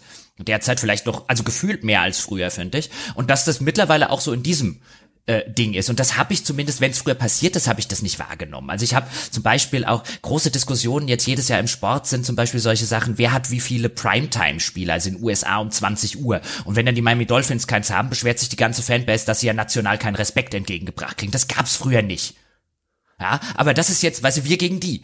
Ähm, das ja, scheint. Also, das, das, also, mir sind schon Sachen in Erinnerung. Also, also zum Beispiel Battlefield gegen Call of Duty war mal eine Zeit und das ist inzwischen auch schon eine, eine Weile her das waren zwei Lager, die sich gegenseitig immer bei neuen Releases Review-Bombings zugefügt haben, als wäre das so eine Meta-Multiplayer-Spiel zwischen den beiden Fanlagern. Und äh, ein positiver Battlefield-Artikel wurde sofort von den Call of Duty-Fans kritisiert und umgekehrt. Also da gab es so diesen Wettbewerb mal eine Zeit lang. Ja, ne? aber die hatten wenigstens ein Feindbild. Ich meine ja, jetzt hast du als, das ist ja schön, weißt du, damals, klar, du hattest ja auch die Konsolenkriege oder so Sega versus ja, Nintendo und Co. Da hattest du auch Fans, ja, oder Atari versus Amiga. Aber die hatten ein Feind, ein konkretes Feindbild. Der andere war der Feind. Natürlich gab es das schon immer. Aber heute existiert das ohne Feindbild. Das finde ich noch kranker. Heute ist es wir gegen alle anderen dort draußen. Das sieht man echt, finde ich, relativ häufig, ob jetzt im Sport, ob jetzt teilweise Politik und so weiter, aber eben auch im, im, im Spielebereich. Ich meine, äh, schönes Beispiel, wir haben beide neulich mal drüber, drüber gequatscht, was du früher, glaube ich, so nicht gehabt hättest. Jetzt hatte die Games da, da ist es halt just passiert, ein auf Basis dieses Battlefield-Trailers ja eine Preview, Schrägstrich, eine Zusammenfassung, was da halt ist, mit Hintergrundinformationen und so weiter. Ich will gar nicht auf den Inhalt und so eingehen. Und da wurden, gab es halt sehr viele negative Kommentare scheinbar, so ein bisschen in die Richtung, ähm, die du auch vorher anscheinend gesagt hast, so habe ich zumindest wahrgenommen, ja, der Hype und das kennt man doch schon von früher, das ist doch gar nicht so viel Neues und so weiter. Bis sich der Heiko Klinge, der Chefredakteur der Games, da in dem Kommentarbereich gemeldet hat und mehr oder weniger gesagt hat, hört auf, so kritisch mit dem Spiel ins Gericht zu gehen, könnt ihr euch überhaupt noch freuen. Und die Tatsache, dass der Chefredakteur Chefredakteur des größten deutschsprachigen Spielemagazines seine eigene Leserschaft sagt, sie sei zu kritisch, das ist auch neu. Also ich will, ich will es jetzt gar nicht ins Negativ, aber es war halt so ein, er sagt ja halt, er weiß, er wisse ja, die, die Mehrheit seiner Community ähm, äh, äh, quasi seien diejenigen, die halt angesichts solcher Kommentare vielleicht hier gar keine Lust mehr haben zu diskutieren. Die Leute wollen sich doch auch mal über irgendwas freuen und so. Aber da, genau dieses, weißt du, wir gegen die, ähm, äh, scheint dort ja stattzufinden. Ich will gar nicht sagen, dass Heiko das irgendwie befeuert oder so. Ich finde halt einfach nur die Reaktion sehr telling für etwas, was du früher so nicht gehabt hättest oder so extrem nicht gehabt hättest, glaube ich. Ich bezweifle, dass das per se eine so neue Entwicklung sein kann höchstens, dass es ähm, deutlicher wieder sichtbarer ist. Also weil, wenn du mal überlegst, viel früher, da gab es auch einfach gar keine Kommentarspalte. Da gab es halt Leserbriefe und sowas. Ne? Also alleine dadurch äh, hat das Ganze nochmal eine völlig andere Dynamik bekommen mit dem Aufzug von Internet. So ganz im Allgemeinen. Ja, und, das bestimmt. Klar. Ähm, ansonsten weiß ich nicht. Also gerade wie gesagt, also ich glaube gerade bei sowas wie einem Battlefield oder auch gerade bei einem Call of Duty zum Beispiel. Es gab eine Zeit auch, da war wirklich unter jedem Call of Duty Artikel gab es Leute, die sofort angeschissen kamen und sagen, oh, ist immer das Gleiche, langweilig, blöd, da, da, da, da. Oder man so denkst, einerseits ja, ich bin da sogar irgendwie ganz gut bei dir, aber andererseits muss nicht bei jedem Beitrag zu Call of Duty angelaufen kommen und erstmal sagen, ja, ist ja eh scheiße. Aber du denkst du, naja, es gibt offensichtlich noch immer genug Leute, die wollen halt einfach das Gleiche und was bringt dieser Beitrag? Ja, natürlich. Ich, ich würde ja auch sagen, dass bestimmt sowas wie das Internet, ich meine, das wird ja die spannende Frage sein, die für nachfolgende Generationen zu klären ist, ob das Internet wirklich nur so ein Brennglas war, dass das halt alles vergrößert und ans, ans Tageslicht äh, geschafft ist oder ob es eher der, ob es eher, weißt du, auch, auch, auch äh, eingewirkt hat, dass das überhaupt passiert. Ich glaube beides, so wenn ich das ja, gleich einwerfen darf. Ich, glaub, ich wenn ich es glauben würde auch, aber das wird man wahrscheinlich erstmal in nachfolgenden Generationen, wenn man das dann irgendwie erforschen können. Ja. Ähm, weißt du, es wird halt sichtbarer auf einmal etwas, das die ganze Zeit schon vorhanden war, aber die Sichtbarmachung bedeutet auch, dass es mehr Momentum aufbauen kann. Weil natürlich, wenn ich sehe schon, da stehen schon drei Leute, die sagen, das, was ich denke, das ist etwas, das senkt garantiert die Schwelle selbst nochmal ins gleiche ja, Horn zu stoßen. Ne? Ja, ja. Es gibt einfach Leute, die sind nicht gern der Erste, der die Hand hebt, aber der Dritte gerne. Ja, ja, und dann kommt halt wieder auch da Confirmation Bias oder so, wenn ich, äh, weißt du, ich, ich, ich, ich hüpfe da auf den Bandwagon, wo endlich jemand mal sagt, was ich die ganze Zeit gedacht habe, sozusagen, und das ist dann das Richtige, ähm, weil der ins ähnliche Horn bläst und so, ähm, unabhängig von den Argumenten, und da weiß man ja heute auch aus der Psychologie, dass da niemand so wirklich dagegen gefeit ist, so vollständig, es hilft wahrscheinlich, wenn man sich des Problems erstmal grundlegend gewahr ist, ähm, das, das, wird, das wird da schon stimmen. Und es wird wahrscheinlich auch zu einem gegensätzlichen Effekt führen, wie wir ihn jetzt beobachtet haben. Weißt du, bei uns ist es halt so, wir sehen viele Leute feiern irgendwas ab und wir sind erstmal so, oh, Vorsicht. Und es wird aber bestimmt auch Leute geben, die halt anders gepolt sind als wir in der Hinsicht, die halt viele Hater sehen und sagen, jetzt erst recht. Ja? Die ganzen Rumkrittler hier und so. Also das, weißt du, dieses, Dieses. Aber das auch, das würde ich sogar selber mit unterschreiben. Also wenn Ja. irgendetwas so, also es kommt natürlich immer darauf an, was ist denn jetzt konkret das, was gesagt wird. Aber wenn ich das Gefühl habe, da ist irgendetwas, das wird undifferenziert gehasst. Also sowas wie Call of Duty zum Beispiel. Es gab eine Zeit, da habe ich auch Call of Duty regelmäßig mal verteidigt. Einfach weil ich immer das Gefühl hatte, jetzt wird's aber unfair. Es gibt bestimmte Dinge, die diese Spielereihe sehr gut macht. Ne? Jetzt mangelnde Varianz und sowas, legitim. Kann ich einen Haken dran machen, sehe ich genauso. Aber jetzt, weißt du, dann, das geht, schießt ja genauso manchmal über das Ziel hinaus, wo du Ja. dann sagst so, ey, aber guck mal, das und das finde ich ist nach wie vor zum Beispiel ein super Spielsystem, wie diese Spielfigur sich bewegt, wie das äh, umgesetzt ist, gerade für Konsolen zum Beispiel und sowas. Und das, äh, da, auch da habe ich dann immer, ich weiß auch nicht, ich sitze da, das ist vielleicht auch so eine Art Gerechtigkeitssinn, der da berührt wird, so vom Gefühl her einfach nur. So dem Motto, das ist unfair. Genauso wie, nee, das ist übertriebene Stiefelleckerei. Und das ist dann ja auch auf seine Art unfair, ne? wenn etwas auf ein Podest gehoben wird, wo es nicht hingehört. Ja, ich glaube auch so mit Gerechtigkeitssinn kommt man da wahrscheinlich, äh, äh, kann man sich dem Ganzen gut annähern. Ich meine, wir haben es ja bei uns zum Beispiel auch gesehen bei Fallout 76 oder so, wo ich jetzt, wo ja auch keiner von uns gesagt hat, das ist eines der besten Fallouts aller Zeiten oder so, aber diese völlig ins Negative geschlagene Hype, was übrigens auch ganz interessant ist, wie aus so einem Hype ähm, quasi das absolute Gegenteil von dem wird, was du, was der, du als Hersteller haben wollen würdest, wenn du halt zu Cyberpunk viele Fehler machst. Bitte? Cyberpunk. Ja, oder Cyber, ich, ich habe den Eindruck, es war, Cyberpunk hat immer noch viele Fürsprecher. Also Fallout 76 war wirklich ein, ich weiß auch noch, was wir für Flak teilweise abgekriegt haben, weil wir es nicht ganz scheiße fanden. Ah, Ja, also- ja, aber Cyberpunk war schon auch, finde ich zumindest so, also ich hatte das Gefühl auch, dass das so die, die, nachdem das dann raus war, war die Erwartungshaltung, dass jetzt bitteschön draufgedroschen werden soll. Ja. Ähm, und dass äh, man, dass es nicht mehr legitim ist, die durchaus vorhandenen Qualitäten auch mal herauszustellen. Und das ist dann halt schon ähnlich. Das ist dann ein Unterschied in Graden, aber nicht mehr ein Unterschied wirklich in der Kategorie. Weißt du, was ich meine? Ja, ja. Und, und ich frage mich halt auch, inwiefern ist so, sind so persönliche Symp- und Antipathien zwischen auch den Leuten, die man halt einfach im Netz so liest. Und da wird ja auch vieles unbewusst einfach irgendwie abgespeichert, einfach weil so viel Informationen täglich auf dich einprasseln, die halt früher einfach nicht da waren in der Menge. Niemand hat früher so viel Medien konsumiert, wie wir das heute tun. Das wäre gar nicht gegangen. Ähm, rein physikalisch nicht mit den Medien, die damals vorhanden wären, außer du hättest irgendwie den ganzen Tag Zeitung gelesen. Ähm, und, und weil ich glaube, ich habe schon mal erwähnt, aber als ich in, in, in, irgendwann ganz frühen Podcast, als ich in Kanada war, hatte ich halt meine Stamm, Stamm Sportsbar und da waren halt zwei unerträgliche Typen, die Fans der Chicago Bears waren.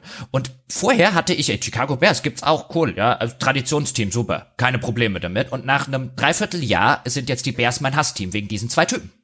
Weil die waren halt wirklich in jedem verdammten Sonntag absolut unerträglich, ähm, überheblich, nervig, laut, alles, was du haben kannst. Und ich wünsche seitdem den Bears nur alles Schlechte. Ja, einfach, weil die es verdient haben, sozusagen. Und ich glaube, diesen Effekt, den hast du im Internet viel häufiger, wahrscheinlich auf einer etwas unterbewussteren Ebene, als man denkt. Ähm, und da, da kommen, glaube ich, viele Sym- und Antipathien kommen einfach dafür her, dass man auf die andere Seite von Leuten gehen will, die man aus irgendwelchen Gründen nicht leiden kann. Es ist auch, ehrlich gesagt, ja, vielleicht sogar so eine Optimierungsstrategie für deine Emotionsökonomie. Also, schön, dass ich das maximal kompliziert ausgerückt habe. Aber was ich meine, ist folgendes. Wenn ich einem Sport folge, dann ist es auch für mich positiv, wenn ich hier äh, etwas habe, das ich hasse.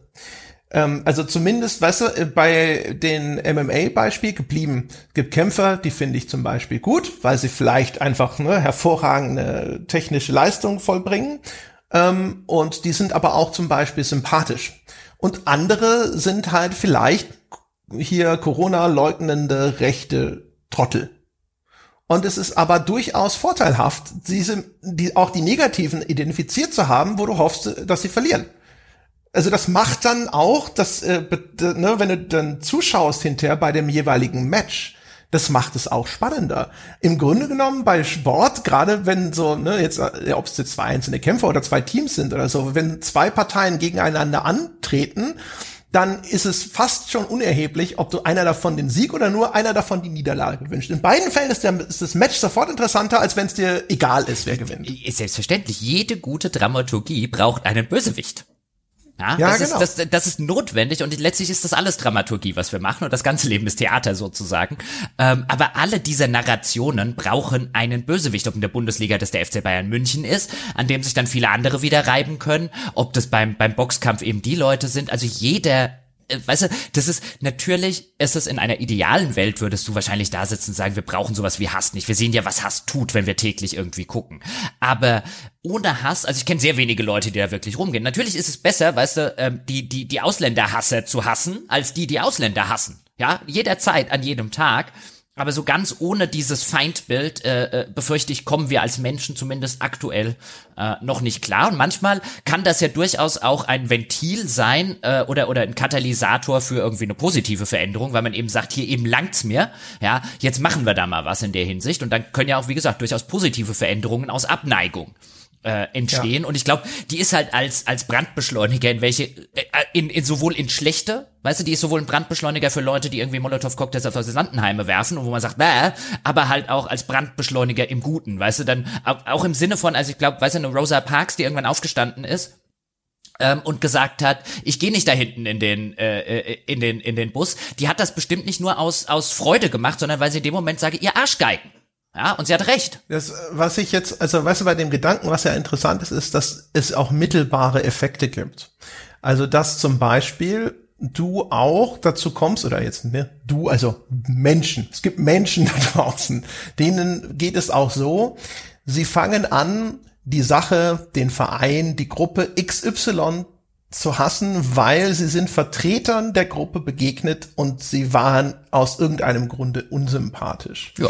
Ne? Und das ist so ein Ding zum Beispiel. Ich glaube zum Beispiel, jetzt mal wieder Star Citizen referenziert, da gab es eine Gruppe von Leuten, die waren dann umgekehrt dagegen. Und die waren meiner, meinem Dafürhalten, nach dem, was ich gelesen habe, nicht gegen Star Citizen, die waren gegen die Star Citizen Fans. Die mochten sie nicht. Die fanden sie irrational. Sie hassten es, dass die Star Citizen Fans wiederum auf quasi irrationale Weise ihr Spiel verteidigt haben. Das erschien denen wiederum halt, ne, kennt, man kennt das ja auch so, dann sagt man, ja, das sind so Lemminge, so Schiepel, bla bla bla bla bla, ne? Ich glaube, es gibt ein Phänomen, ähm, dass manche Leute, ich glaube, es gibt ein Phänomen des lustvollen Hassens. Weißt du, dass das angenehm ist, Ja. einen Widersacher zu bekämpfen. Ja, Und jeder braucht einen Erzfeind. ja, oder so wie Electronic Arts als die Inkarnation des Bösen unter den Spielepublishern. Weiß nicht, wie stark das heute noch gilt, aber wir wissen alle, es gab mal diese Phase, wo EA auch wirklich nichts richtig machen konnte. Ne? Ähm, da konnten sie irgendwie Preise als der Hersteller mit dem besten Diversitätsprogramm oder so gewinnen und es fanden trotzdem alle scheiße. Und wenn sie in, in so einer stillen Minute oder so hätten die wahrscheinlich gesagt, so ja, okay, also das ist eigentlich, eigentlich ist das schon gut. Aber weil EA es macht, ja. Ich will nicht, dass darüber gesprochen wird, dass EA was Gutes macht. Das, das verliert nämlich dann sonst verlieren wir das eigentliche Ziel aus dem Fokus, nämlich zu erklären, wie scheiße sie sind.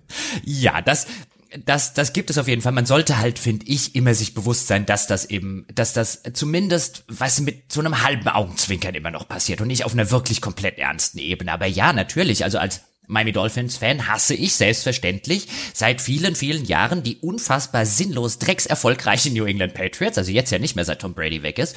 Und ich habe sehr häufig, du wirst dich noch dran erinnern können, wenn wir in München zusammen geguckt haben, Dinge gefordert, wie dass Tom Bradys Kniescheibe heute einmal bitte aus dem Stadion in Foxborough rausfliegt, also der Quarterback von den Patriots. Natürlich wollte ich nicht wirklich, dass seine Kniescheibe, außer wobei, die wäre echt weit geflogen. Nein, aber natürlich wünsche ich selbst dem keine schwerwiegende Verletzung oder so. Weißt du, der, ich kenne ihn ja als Mensch und so weiter nicht, aber er war als die Persona, die er dargestellt hat auf diesem Footballfeld, zusammen mit dem fetten Bill Belichick an der Seitenlinie. Und nein, ich habe nichts gegen dicke Leute oder so, aber als die Persona, ja, der der er da war und die Leute, die es gesehen haben, wissen, wie es wie es wie es so ein bisschen bisschen gemeint ist nicht mal wegen Fettshaming oder so, sondern da, da stand halt einfach so jemand, der der hat ja auch wenig Mimik und Gestik und der hat einfach jedes scheiß Spiel gewonnen und der stand da draußen, hat immer dieses suffisante Leichtgrinsen auf dem Gesicht und dann, weißt du, das war halt super, aber ich kenne die Menschen ja nicht, weißt du, das ist die gegen die Persona gerichtet sozusagen und dann ist auch wieder fertig, nachdem das Spiel zu Ende ist und das sollte man halt trennen können. Also ich hasse Bill Belichick und Tom Brady nicht wirklich, ich kenne sie ja nicht mal.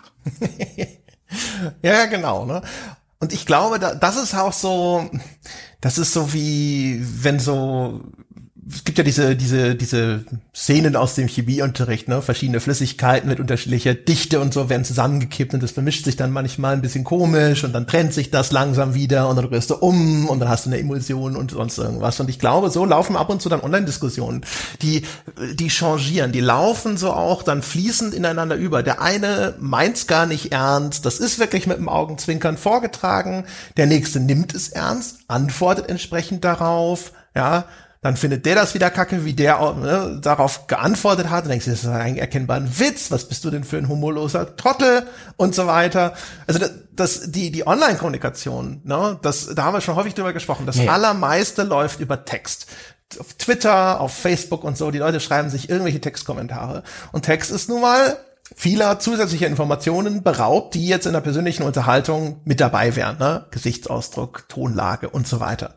Und ähm, das führt dann auch regelmäßig zu Missverständnissen. Ja? Und die haben dann, glaube ich, so häufig diesen Effekt, der dann so sehr häufig mal den Zug aus den Gleisen trägt. Ja, und vor allen Dingen, wenn du, wenn, wenn man sich vergegenwärtigt und so ein bisschen selbstkritisch an die Sache rangeht und so ein bisschen seine eigenen, vielleicht auch Vorurteile versucht zu hinterfragen. Also zum Beispiel in meinem Fall, ich, weißt du, Dark Souls, nehmen wir das und bleiben wir jetzt bei Elden Ring und so weiter. Ich habe überhaupt nichts gegen Dark Souls noch nie gehabt. Welchen Grund sollte ich dafür haben? Was keiner der Entwickler hat mir jemals was getan, das Spiel hat mir jetzt nichts getan, ist vielleicht nicht meine Sorte Spiel und so, aber mein Gott, ein Haufen Spiele sind nicht meine Sorte Spiel. Der Microsoft Flight Simulator ist nicht meine Sorte Spiel. Ich habe überhaupt nichts dagegen, dass das Spiel so ein bisschen gehypt wurde, gerade in den letzten Jahren, weil es offensichtlich, sagen mir ja Leute wie du jetzt zum Beispiel, das auch wirklich zumindest zu einem erheblichen Teil verdient hat, weil es wirklich ein gutes Spiel ist. Aber Dark Souls habe ich damals, insbesondere als das so mit dem ersten äh, Teil dann so als Kultklassiker und, und so ein bisschen das Kultspiel, das so von unten her der Hype gekommen ist, der ja durchaus mal eine organische Ursache und eine native in der Spielerschaft Ursache hatte.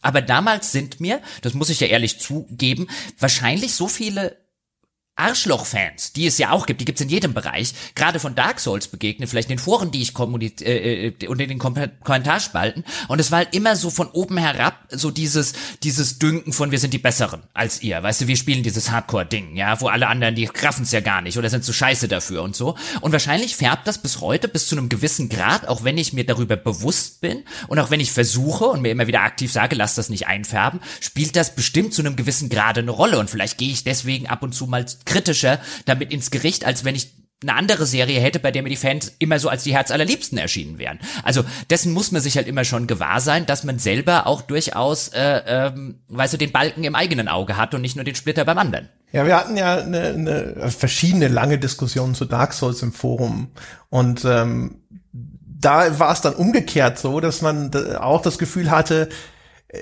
die Leute sind alles sehr knuffige Leute, die halt aber jetzt seit zehn Jahren regelmäßig den Leuten erklären müssen, dass dieses pauschale, ja, Dark Souls ist ja so krass schwer und so halt auch nicht so stimmt und dass das sehr undifferenziert ist, wie mit diesem Spiel umgegangen wird und dass die halt einfach inzwischen recht kurzen Geduldsfaden haben, Klar. weil der gleiche Scheiß, ja, die gleiche Sau wird immer wieder durchs Dorf getrieben und du kommst dann und denkst dir so, oh Gott, nein, nicht schon wieder. Weißt du, wie äh, Computerspieler eine Zeit lang, vielleicht sogar bis heute, aber so nach dieser Killerspieldebatte, jedes Mal und wenn dann einer ankommt und sagt so, hey, lasst uns aber doch mal einfach eine differenzierte Diskussion über mögliche Wirkungsforschungserkenntnisse führen.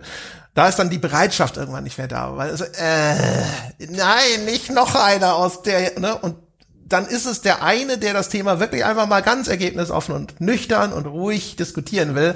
Nur da ist die, die Ruhe nicht mehr da. Ja, und das, also in der, in, äh, jetzt wieder auf so einer, auf so einer systemischen Basis gedacht, weißt du, in diesen, in, in, in, auf diesen Nährboden, den wir jetzt so ein bisschen beschrieben haben, der insbesondere häufig in Online-Kommunikation äh, stattfindet, in Foren, Kommentarspalten, Twitter, Facebook und so weiter, wo verkürzte Darstellungen, wie jetzt zum Beispiel insbesondere bei Twitter, weißt du, wo man ja, wo, wo quasi das Medium schon keine differenzierte Betrachtungsweise zulässt, der, quasi qua also der, der, der, der ganze Zweck ist, dass du nicht differenziert über Dinge reden kannst, sondern sie pointiert und teilweise dann eben halt auch polemisiert und wie auch immer auf den Punkt bringen musst, weil du diese Zeichenbegrenzung hast, dass in diesem, auf diesem Nährboden ähm, vielleicht sowas wie ein Hype besonders gut mittlerweile gedeiht, weil eben diese differenzierte Betrachtungsweise überhaupt nicht mehr stattfinden kann, weil dafür überhaupt keine Zeit mehr ist, weil es zu schnelllebig geworden ist, weil ähm, der Raum gar nicht mehr existiert auf vielen Plattformen, um so viel überhaupt darzustellen, weil auch die Nachfrage gar nicht mehr so groß ist nach differenzierten Betrachtungen, weil da drüben sind ja schon die nächsten vier undifferenzierten, über die sich aufregen muss oder denen man widersprechen muss.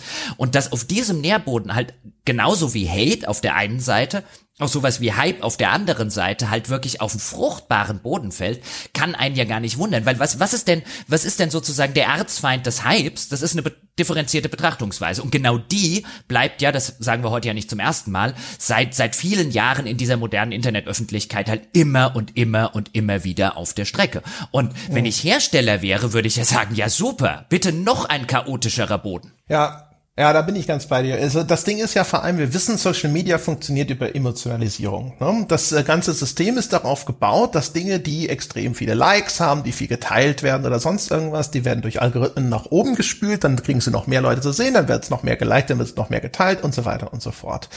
Und dementsprechend alles alle, alle extremen Emotionen, extrem positiv und extrem negativ, sind tendenziell geeignet, auf Social Media besonders erfolgreich zu sein eine, also ne, Ruhe ist nicht das, was von Social Media begünstigt wird. Und ich finde, die Ausläufer davon sind dann teilweise frappierend ätzend, weil du da an der Stelle, wo du dann eine differenzierte Diskussion haben möchtest und wo das auch möglich ist, also außerhalb von Twitter, da kommen die Leute dann häufig an und haben schon Puls.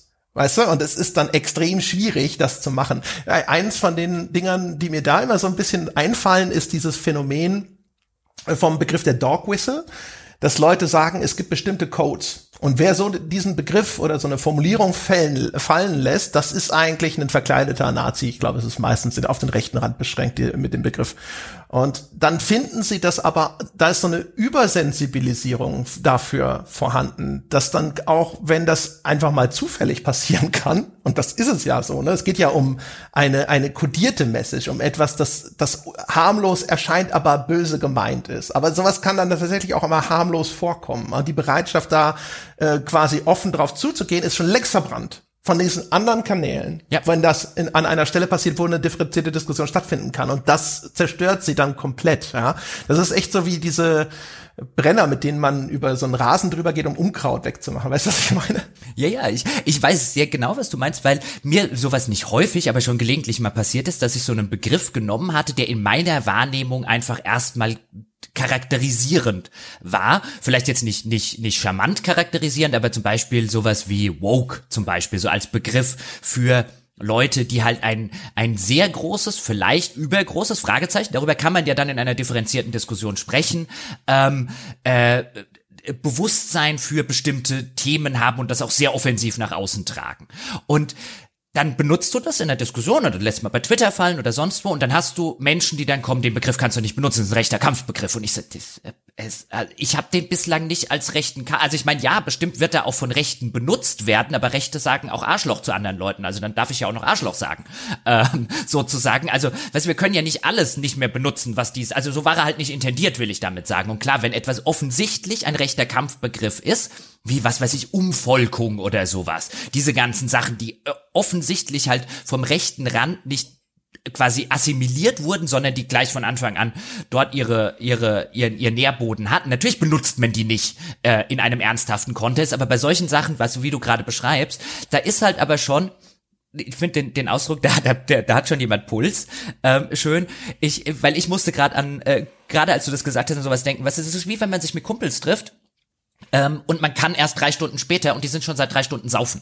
Diesen Pegel erreicht man nicht mehr. Mit denen kann man an dem Abend nicht mehr vernünftig reden. Und so fühle ich mich manchmal, wenn ich in so Online-Diskussionen reinkomme. Ah, okay, ihr habt alle schon dreieinhalb Promille. Ich gehe wieder. Ja, genau. Oder weißt du, wie gesagt, wenn du schon eh so ein bisschen, du kannst eh nicht schlafen und dann, weiß ich nicht, liest deine Freundin noch auf dem Kindle Und normalerweise ist echt kein Problem, dass da noch ein Licht an ist, aber dann nervt's auf einmal. Ja, weißt du? Und, ja. ne, du, das ist halt so, du, du bist sozusagen jetzt auf einmal schon in so einem aufgewühlten Zustand, dass dich Dinge irritieren, die du normalerweise einfach schon hinnehmen kannst. Genau, und dann, äh, das sind dann ja so Situationen, wo dann sowas passieren kann, wie das dann von dir das, ähm, in dem fiktiven Beispiel, jetzt kannst du mal wieder das Licht ausmachen, ein bisschen genervt darüber kommt, deine Freundin vielleicht auch wegen irgendetwas genervt ist und dann wegen diesem einen doofen Scheißlicht, das dich eigentlich normalerweise nicht nervt, der Haussegen für drei Tage schief hängt. Ja, also genau. Also, Ja, das ist quasi eine jede Internetdiskussion ever. will, Ja. ja, ja, genau. Ja. Und das halt dann, das ist halt, finde ich, so, das sind so diese ähm, seismischen Wellen, die dann von Social Media ausgehen, äh, die halt echt, äh, und das ist, das ist dann natürlich sowieso, das halt auch, das hält ja das An Anstrengungsniveau allgemein hoch, ne? Dieses, auch dieses Gefühl, das ja von manchen mal äh, hin und wieder geäußert wird, dass es jetzt irgendwo oder gar nicht mehr diese Safe Spaces gibt, beziehungsweise wir sehen ja auch schon, dass an ein- einigen Stellen versucht wird, daher kommt der Begriff ja schon fast, äh, äh, sogar aktiv diese Safe Spaces herzustellen, weil die Leute das Gefühl haben, äh, es gibt kaum noch irgendeinen Rückzugsort, wo du auf Leute triffst, die halt einfach mal entspannt sind. Also der, der größte Fehler in der ganzen Internetgeschichte war, der Menschheit äh, en gros sozusagen vorzuhalten, wie viele Trottel es um sie rum gibt. Weißt du, jeder hockt halt irgendwie da und so gefühlt die letzten 20 Jahre waren, oh mein Gott, gibt es viele Vollidioten auf diesem Planeten. Und das ist halt kein, kein guter Grundgemütszustand. Das war echt besser, als die Leute nicht wussten, wie viel aus ihrer Sicht Vollidioten es gibt. Ja, vor allem, also du hast eine Technologie entwickelt, die, wenn du so möchtest, nicht nur, aber auch insbesondere den Vollidioten ein Megafon in die Hand gedrückt hat und eben allen anderen kleinere Megafone gegeben hat. Ne? Das ist so das Ding. Also du siehst den Tweet und denkst dir, mein Gott, was für ein Trottel, aber dieser Impuls sorgt viel mit einer viel höheren Wahrscheinlichkeit dafür, dass du, du den noch verstärkst, indem du dagegen Nee. Selbstverständlich. Und du hast den, du hast den Tweet und ich sag jetzt mal, was ist ja so, so, so, so ein typisches klassisches Beispiel, weißt du, jedes komplexe Problem hat eine einfache, gut nachvollziehbare Lösung, die falsch ist. Und Weißt du, wenn du das jetzt anwendest auf so, ob jetzt Corona, Wissenschaftsdebatten, Impfen im Allgemeinen, weißt du, Twitter ist halt das perfekte Medium für die Dumbo-Botschaft, weil die passt in 160 Zeichen. Die differenzierte Botschaft passt da halt nicht rein. Ja, genau. Das ist eine gute alte, die alte Politikerweisheit. Wenn du dich erklären musst, hast du schon verloren.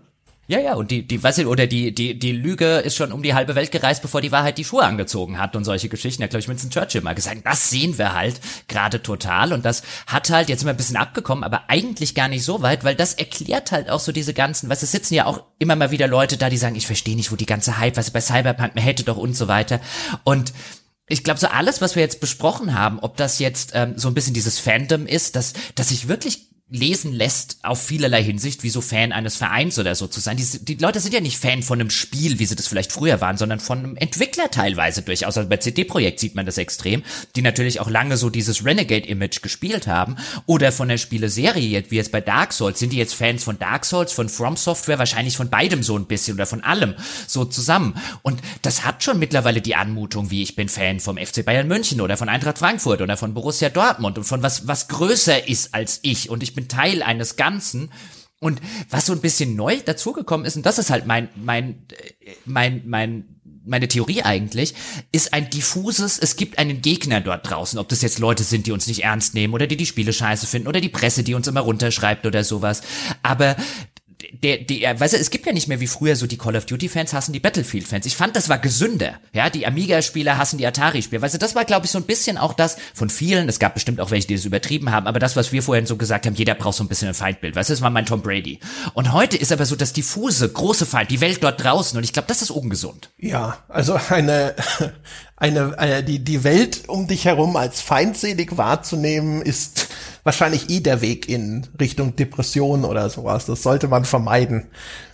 Dazu zu kategorisch. Also ich meine, es ist ja eh so. All, alle großen Pauschalisierungen immer da, wo man den ganz großen Pinsel rausholt, wird man sehr häufig, wenn nicht immer feststellen, wenn man mal dann differenzierter darüber nachdenkt, dass das so nicht stimmt. No? Jetzt in vielerlei Hinsicht funktionieren wir so, dass wir bestimmt zu, zur Kategorisierung und auch zur Abstrahierung neigen, einfach damit unser Gehirn funktioniert und ne, nicht jeden keine Ahnung, jedes Mal beim Überqueren der Straße jetzt äh, anfängt zu sagen, jetzt müssen wir aber wirklich alle Faktoren mit einbeziehen, ob wir diese Entscheidung treffen sollen. ja.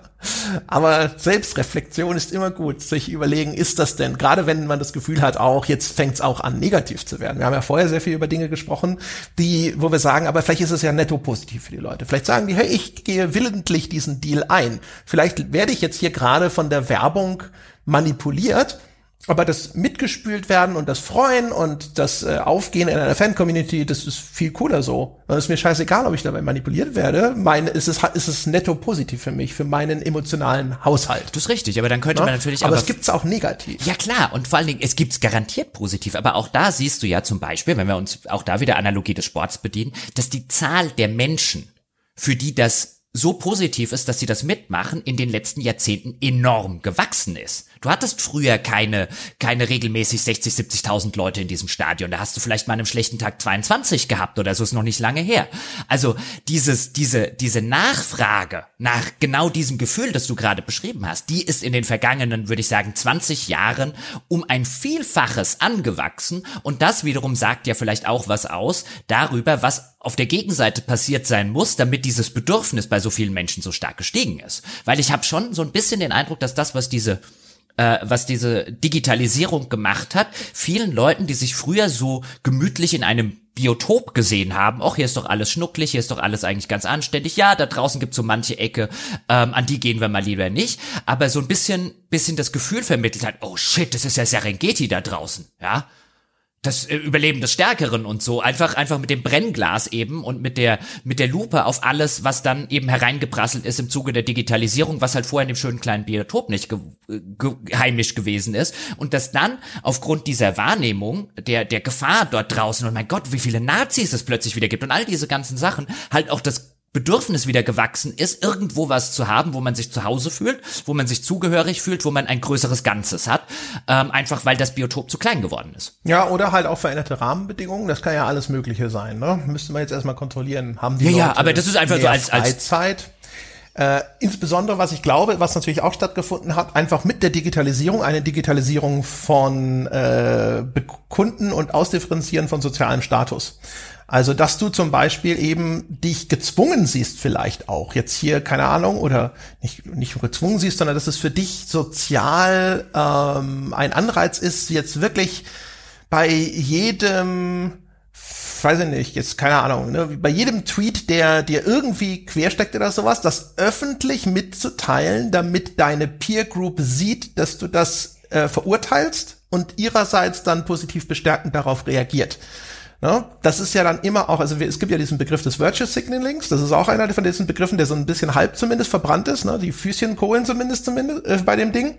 Ähm, aber ich meine, dieses Signalisieren, ich gehöre zu der Gruppe, die dieses oder jenes denkt. Ne? Und das ist jetzt mal völlig unabhängig davon, welche Gruppe gemeint ist das ist ja schon auch, das ist ein sozialer Effekt, was da stattfindet immer. Ne? Das ist ja das Signalisieren auch von Zugehörigkeit und meistens auch wird das bestärkt, indem dann Bestätigung zurückkommt, sei es jetzt. Und es gibt jetzt auch noch so einen Mechanismus über diese Likes. Das heißt also, Bestätigung ist einfacher zu verteilen und auch einfacher zu erhalten. Bevor jemand zu dir kommt, dir persönlich die Hand schüttelt und sagt, das fand ich jetzt gut, dass du es gemacht hast. Das ist eine viel höhere Hürde.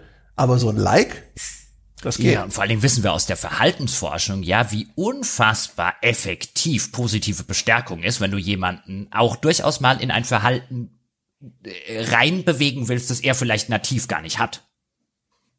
Also positive Bestärke, also das weiß man ja mittlerweile zum Beispiel jetzt auch aus der aus der Tierverhaltenspsychologie, weiß man ja, das ist so viel effektiver als aversiv, ähm, auch um zum Beispiel jetzt in meinem Fall einen Hund zu einem Verhalten zu bringen, das er eigentlich von sich aus nicht zeigen will. Ähm, und wie schnell man teilweise ein Tier und bei einem Menschen oder bei einem Kind oder so ist das nicht so viel anders. Natürlich komplexere Verhaltensstrukturen ist klar, aber wie sehr effektiv man eben über positive Bestärkung ähm, etwas erreichen kann, was man über aversive äh, Bestrafungsmechanismen oder so längst nicht so e äh, effektiv erreichen kann und wie, wie sublimal unterbewusst das richtig gut funktioniert und äh, sich steuern lässt. Also gerade, weil es dann zu solchen Sachen kommt, da werden Dinge nur geschrieben, damit man die Likes abbekommt. Und weißt du, ich brauche gerade mal wieder ein bisschen externe Bestätigung. Ich hau auf quasi das Hassobjekt meiner Peer Group drauf. Meine Peer Group sagt, alles klar, super von dir. Und dann ist der Scheißtag im Büro, ist zumindest jetzt ein bisschen besser geworden. Ja, und mit zunehmender Polarisierung ein selbstverstärkendes System wieder, weil die, der Druck von außen zu einer Positionierung immer größer wird. No? Mhm. Du, das, Moment mal, der sendet aber sehr selten ein Signal, dass er hier sich dazugehörig rechnet zu dieser Gruppe oder sonst irgendwas. Das macht macht ihn verdächtig.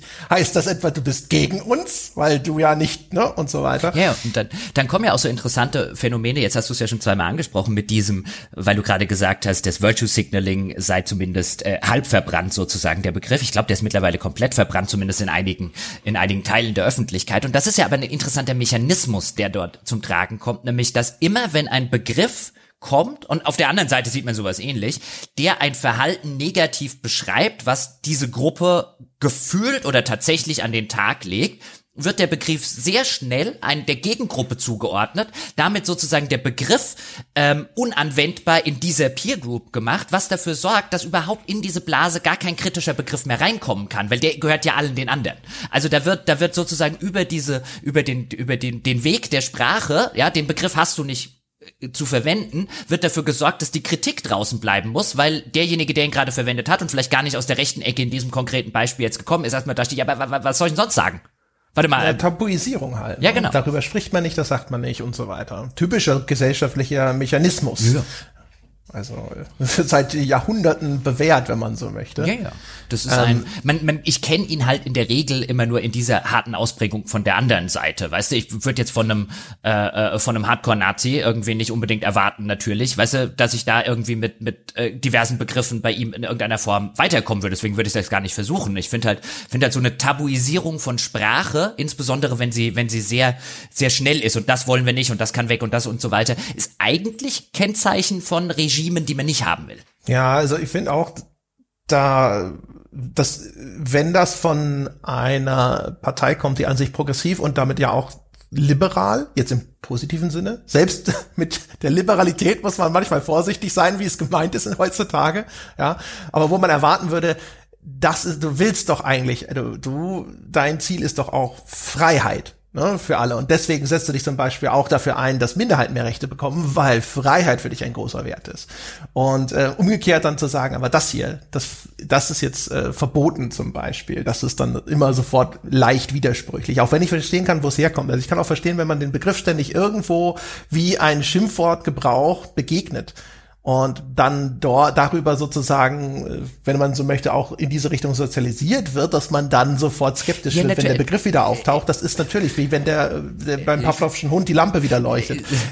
Ich, ist nur ich, ja, ja. scheiße, wenn wir an sich nützliche Begriffe verlieren. Ja. Denn das ist ja anwendbar. Der Begriff ist neutral. Ich, auch ein Rechter macht Virtue Signaling, wenn er in seiner Gruppe sagt, ja, das mit den Migranten, so geht das nicht. Ja, weißt du, er signalisiert seiner Gruppe, dass er eine bestimmte Werte, Tugenden, also Tugenden jetzt in Anführungsstrichen, meine Damen und Herren, teilt. Ich, ich, ich finde mich da ja auch selber immer wieder, sowohl auf dem einen Ende wie jetzt beschrieben, wo ich dann vielleicht ein Wort benutze und dann denke, ey Leute, ja, also Ihr solltet mich aber gut genug kennen mittlerweile, dass ihr wisst, dass ich das hier nicht in so einem Kontext meine. Und ich finde das Wort jetzt auch noch nicht so, weißt du. Aber ich sitze auch gerne an der anderen Seite, wo dann vielleicht jetzt jemand aus dem Freundes- oder Bekanntenkreis, der konservativer tickt als ich, vielleicht ein Wort benutzt, was ich jetzt die ganze Zeit im, im, im, Internetdiskurs in letzter Zeit halt wirklich von irgendwelchen nur rechten Spackos gesehen habe und wo ich dann auch im ersten Moment, wo die unwillkürliche Reaktion ist, jetzt komm du mir nicht auch noch mit dem Nazi sprechen und ich dann, weißt du, vielleicht meint der es auch nicht so extrem, ja, wie, also wie hier gerade, so äh, schnauf durch bei uns im Forum gesagt, die das, diesen Begriff des Social Justice Warriors benutzt haben, dass ich sage, wo ich gesagt habe, so, ja, also das, das ist zumindest auch in meiner Wahrnehmung ein Begriff, wo ich ein bisschen vorsichtig wäre, ja. den zu benutzen, weil ich den tatsächlich nur abwertend kenne und auch finde, von der Konstruktion her ist es schon so, dass der für mich eher so einen derogativen Eindruck macht. Während, also Virtual Signaling finde ich ist neutral. Und das ist auch ein Begriff, den man jetzt nicht einfach mal so aus das schreibt ja erstmal sollte, nur ein Verhalten. Ja, und er beschreibt auch ein Phänomen, von dem ich glaube, dass es existiert und das auch ganz normal ist, weißt du? Also natürlich, ich gebe ja jetzt auch immer wieder zu, weißt du, in diesem Podcast, ich mache sicherlich immer wieder Einschränkungen oder ich mache noch mal kleine Disclaimer und Erklärungen und will damit signalisieren, auch wenn ich jetzt vielleicht dieses oder jenes sage, heißt, ich bin meine, mein Wertekosmos ist trotzdem so und so. Ne? Nur eine kleine Erinnerung, damit niemand sagt, um Gottes Willen, was sagt er denn da? Das ist schon, und das passiert ständig. Und das ist auch durchaus einfach für das soziale Gefüge wichtig. Gerade auch zum Beispiel, wenn man jetzt nur über Text oder auch hier, wie bei uns, nur über Sprache kommuniziert, Leute, die dich vielleicht noch doch nicht so gut kennen, wie du denkst oder so, dass du ab und zu mal so schon nochmal zu erkennen gibst, so, okay, da kommt das her. Aus dieser Richtung kommt das her. Ja. Aber weißt du, so Leute wie wir sind und vielleicht auch äh, äh, unsere Zuhörerinnen und Zuhörer, wobei das wäre blöd, wenn wir eine aussterbende Rasse wären, da verdienen wir bald kein Geld mehr. Ähm, aber man hat halt schon den Eindruck, genau das geht halt geht halt im Internet verloren ähm, durch verkürzte Darstellung, durch schon aufgeheizte Diskussionen und so weiter und dann halt auch, ob jetzt in in dem Bereich oder halt später auch im Spielebereich. Das ist halt so ein schönes Beispiel. Also Virtue Signaling verstehe ich auch erstmal als es bezeichnet deskriptiv ein Verhalten. Da steckt noch von meiner Seite, wenn ich das Wort benutze, erstmal nichts weiter drin als eine Person oder eine Gruppe Gruppe machen das, aus welchen Gründen auch immer. Das ist rein deskriptiv. Und da würde ich bislang zumindest noch beanspruchen, also noch ist mir das auch nicht zu rechts verbrannt, dass man diesen Begriff einfach mal benutzen darf. Und zwar egal in welche Richtung, nämlich um deskriptiv ein Verhalten zu beschreiben, deswegen deskriptiv. Während ein Wort wie Social Justice Warrior oder insbesondere so ein anderes Wort wie Snowflake, ähm, das ist erkennbar schon in der Konstruktion, so wie das Wort angelegt ist, ein herablassender Ausdruck. Den benutzt man dann auch nicht.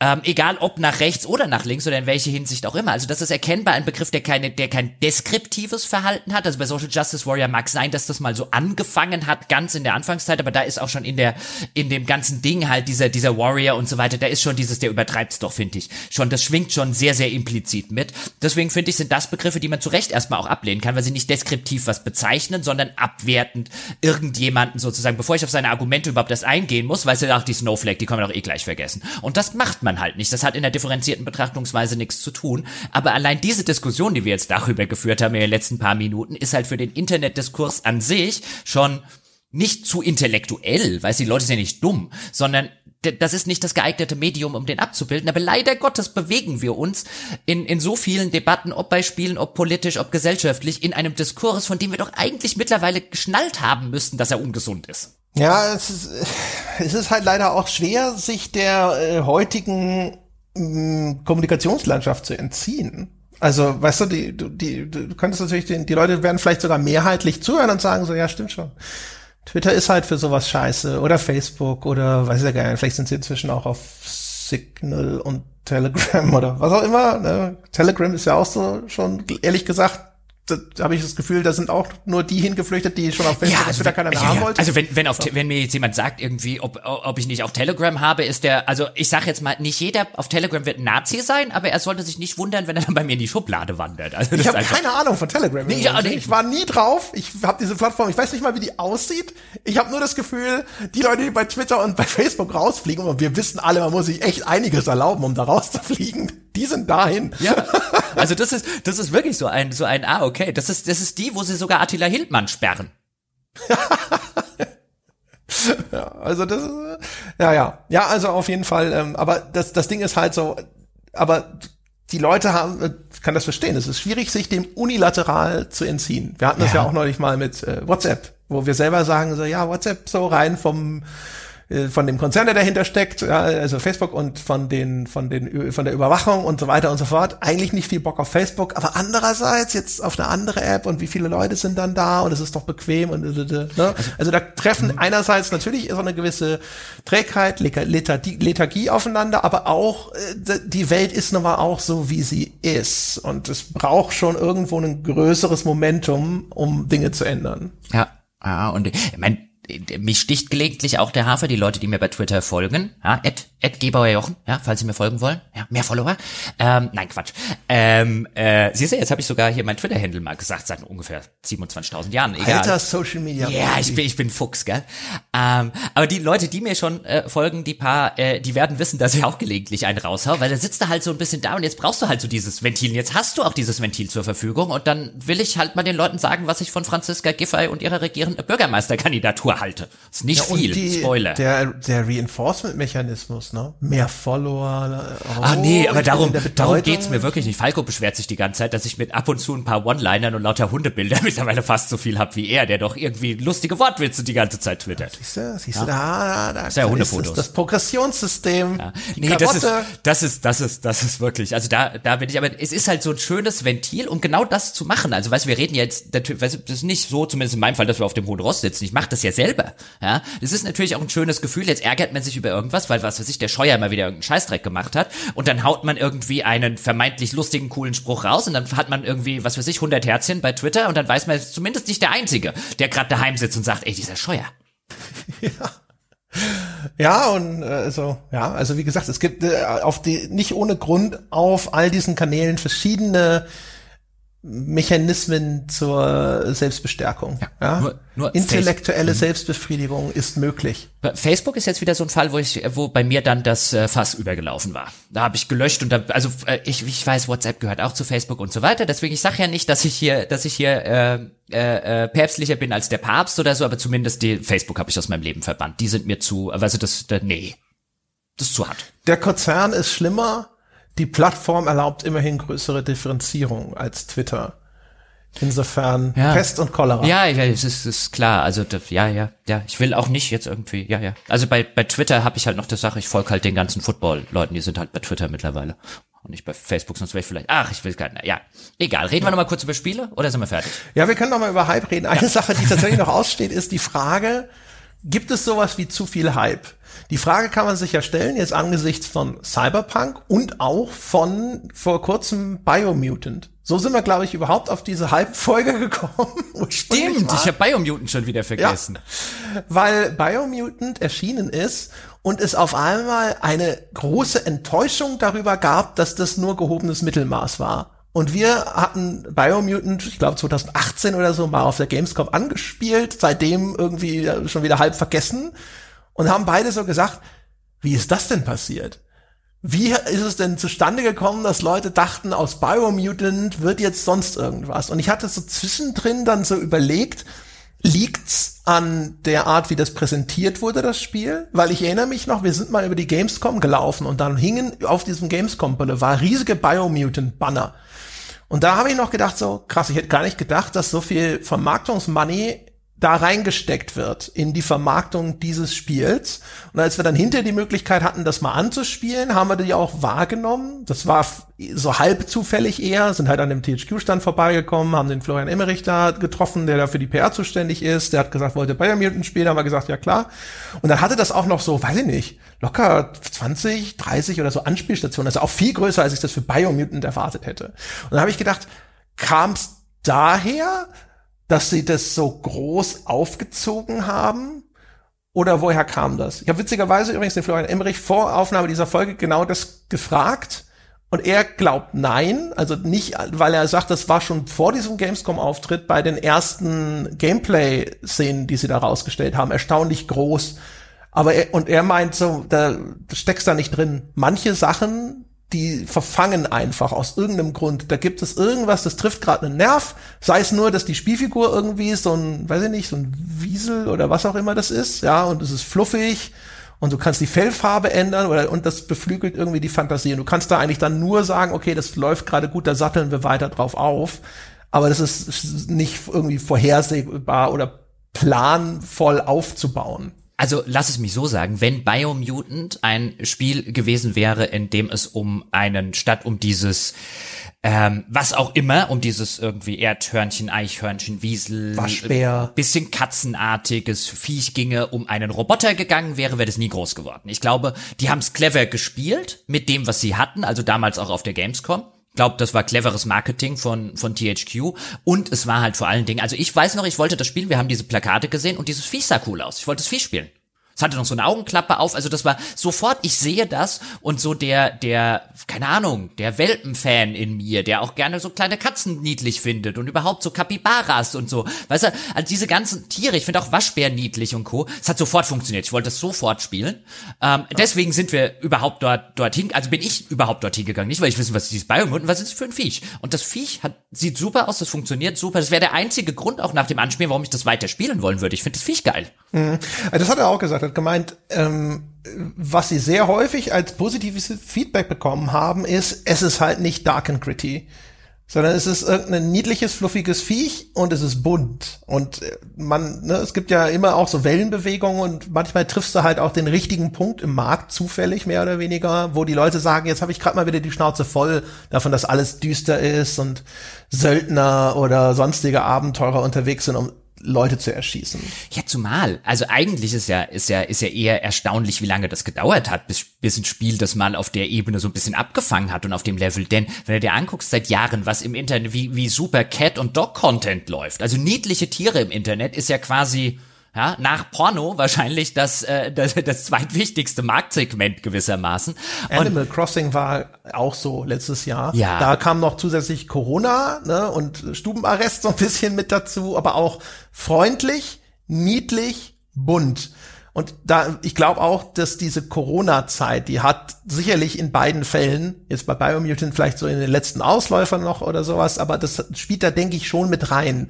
Ja, dieses, dass die Leute sagen, jetzt gerade ist auch ein guter Zeitpunkt für was Knuffiges. Aber, aber just zu Biomute, gut, dass du es noch sagst. Ich habe sogar noch was zu, ich habe sogar recherchiert dazu. Das ist halt schon über eine Woche her und ich hätte es jetzt beinahe vergessen, weil ich mir dann angeguckt habe, weil ich ein bisschen nachvollziehen wollte, wie kam denn der Hype? Und jetzt, weil du ja gefragt hast, gibt es einen guten oder einen schlechten Hype? Ich glaube, THQ hat alles gemacht, was sie machen konnten aus ihrer Sicht. Ich glaube, was denen auf den Fuß gefallen ist bei Biomutant war, dass sie in einer Hype-Maschine operieren und operieren müssen, weil es gibt halt diese quasi die eine die eine Wunschmaschine würde jetzt Deleuze sagen, eine Hype-Maschine, also der poststrukturalistische Philosoph. Ähm, es gibt die eine Hype-Maschine oder wir nennen sie eine Wunschmaschine, in der musst du halt jetzt operieren, das ist das System. Und wenn du dort etwas reinschmeißt von letztlich nicht der Qualität, die erwartet wird von denen, die quasi auf der anderen Seite warten, dass ihre Wünsche ausgespuckt werden, dann hast du einen schweren Stand. Und das kann man bei Biomutant tatsächlich gut nachvollziehen. Ich meine, wir haben das damals gespielt, da war es der erste so große Reveal. Wir haben, glaube ich, auch sehr positiv durchaus in unserer äh, Gamescom-Folge damals ein bisschen davon berichtet, also dass das Viech niedlich ist und dass das durchaus Potenzial hat. Aber ja, das war das, in. Dass man das Fell, die Fellmuster ja. gemacht werden. Ich weiß, der Charaktereditor war, das war geil. Ja, ja, aber ich weiß, wir haben das halt unter so einer, naja, weißt du, so, bei uns war das, glaube ich, abgespeichert mit, ja, wenn es gut läuft, wird's ein schöner 70er.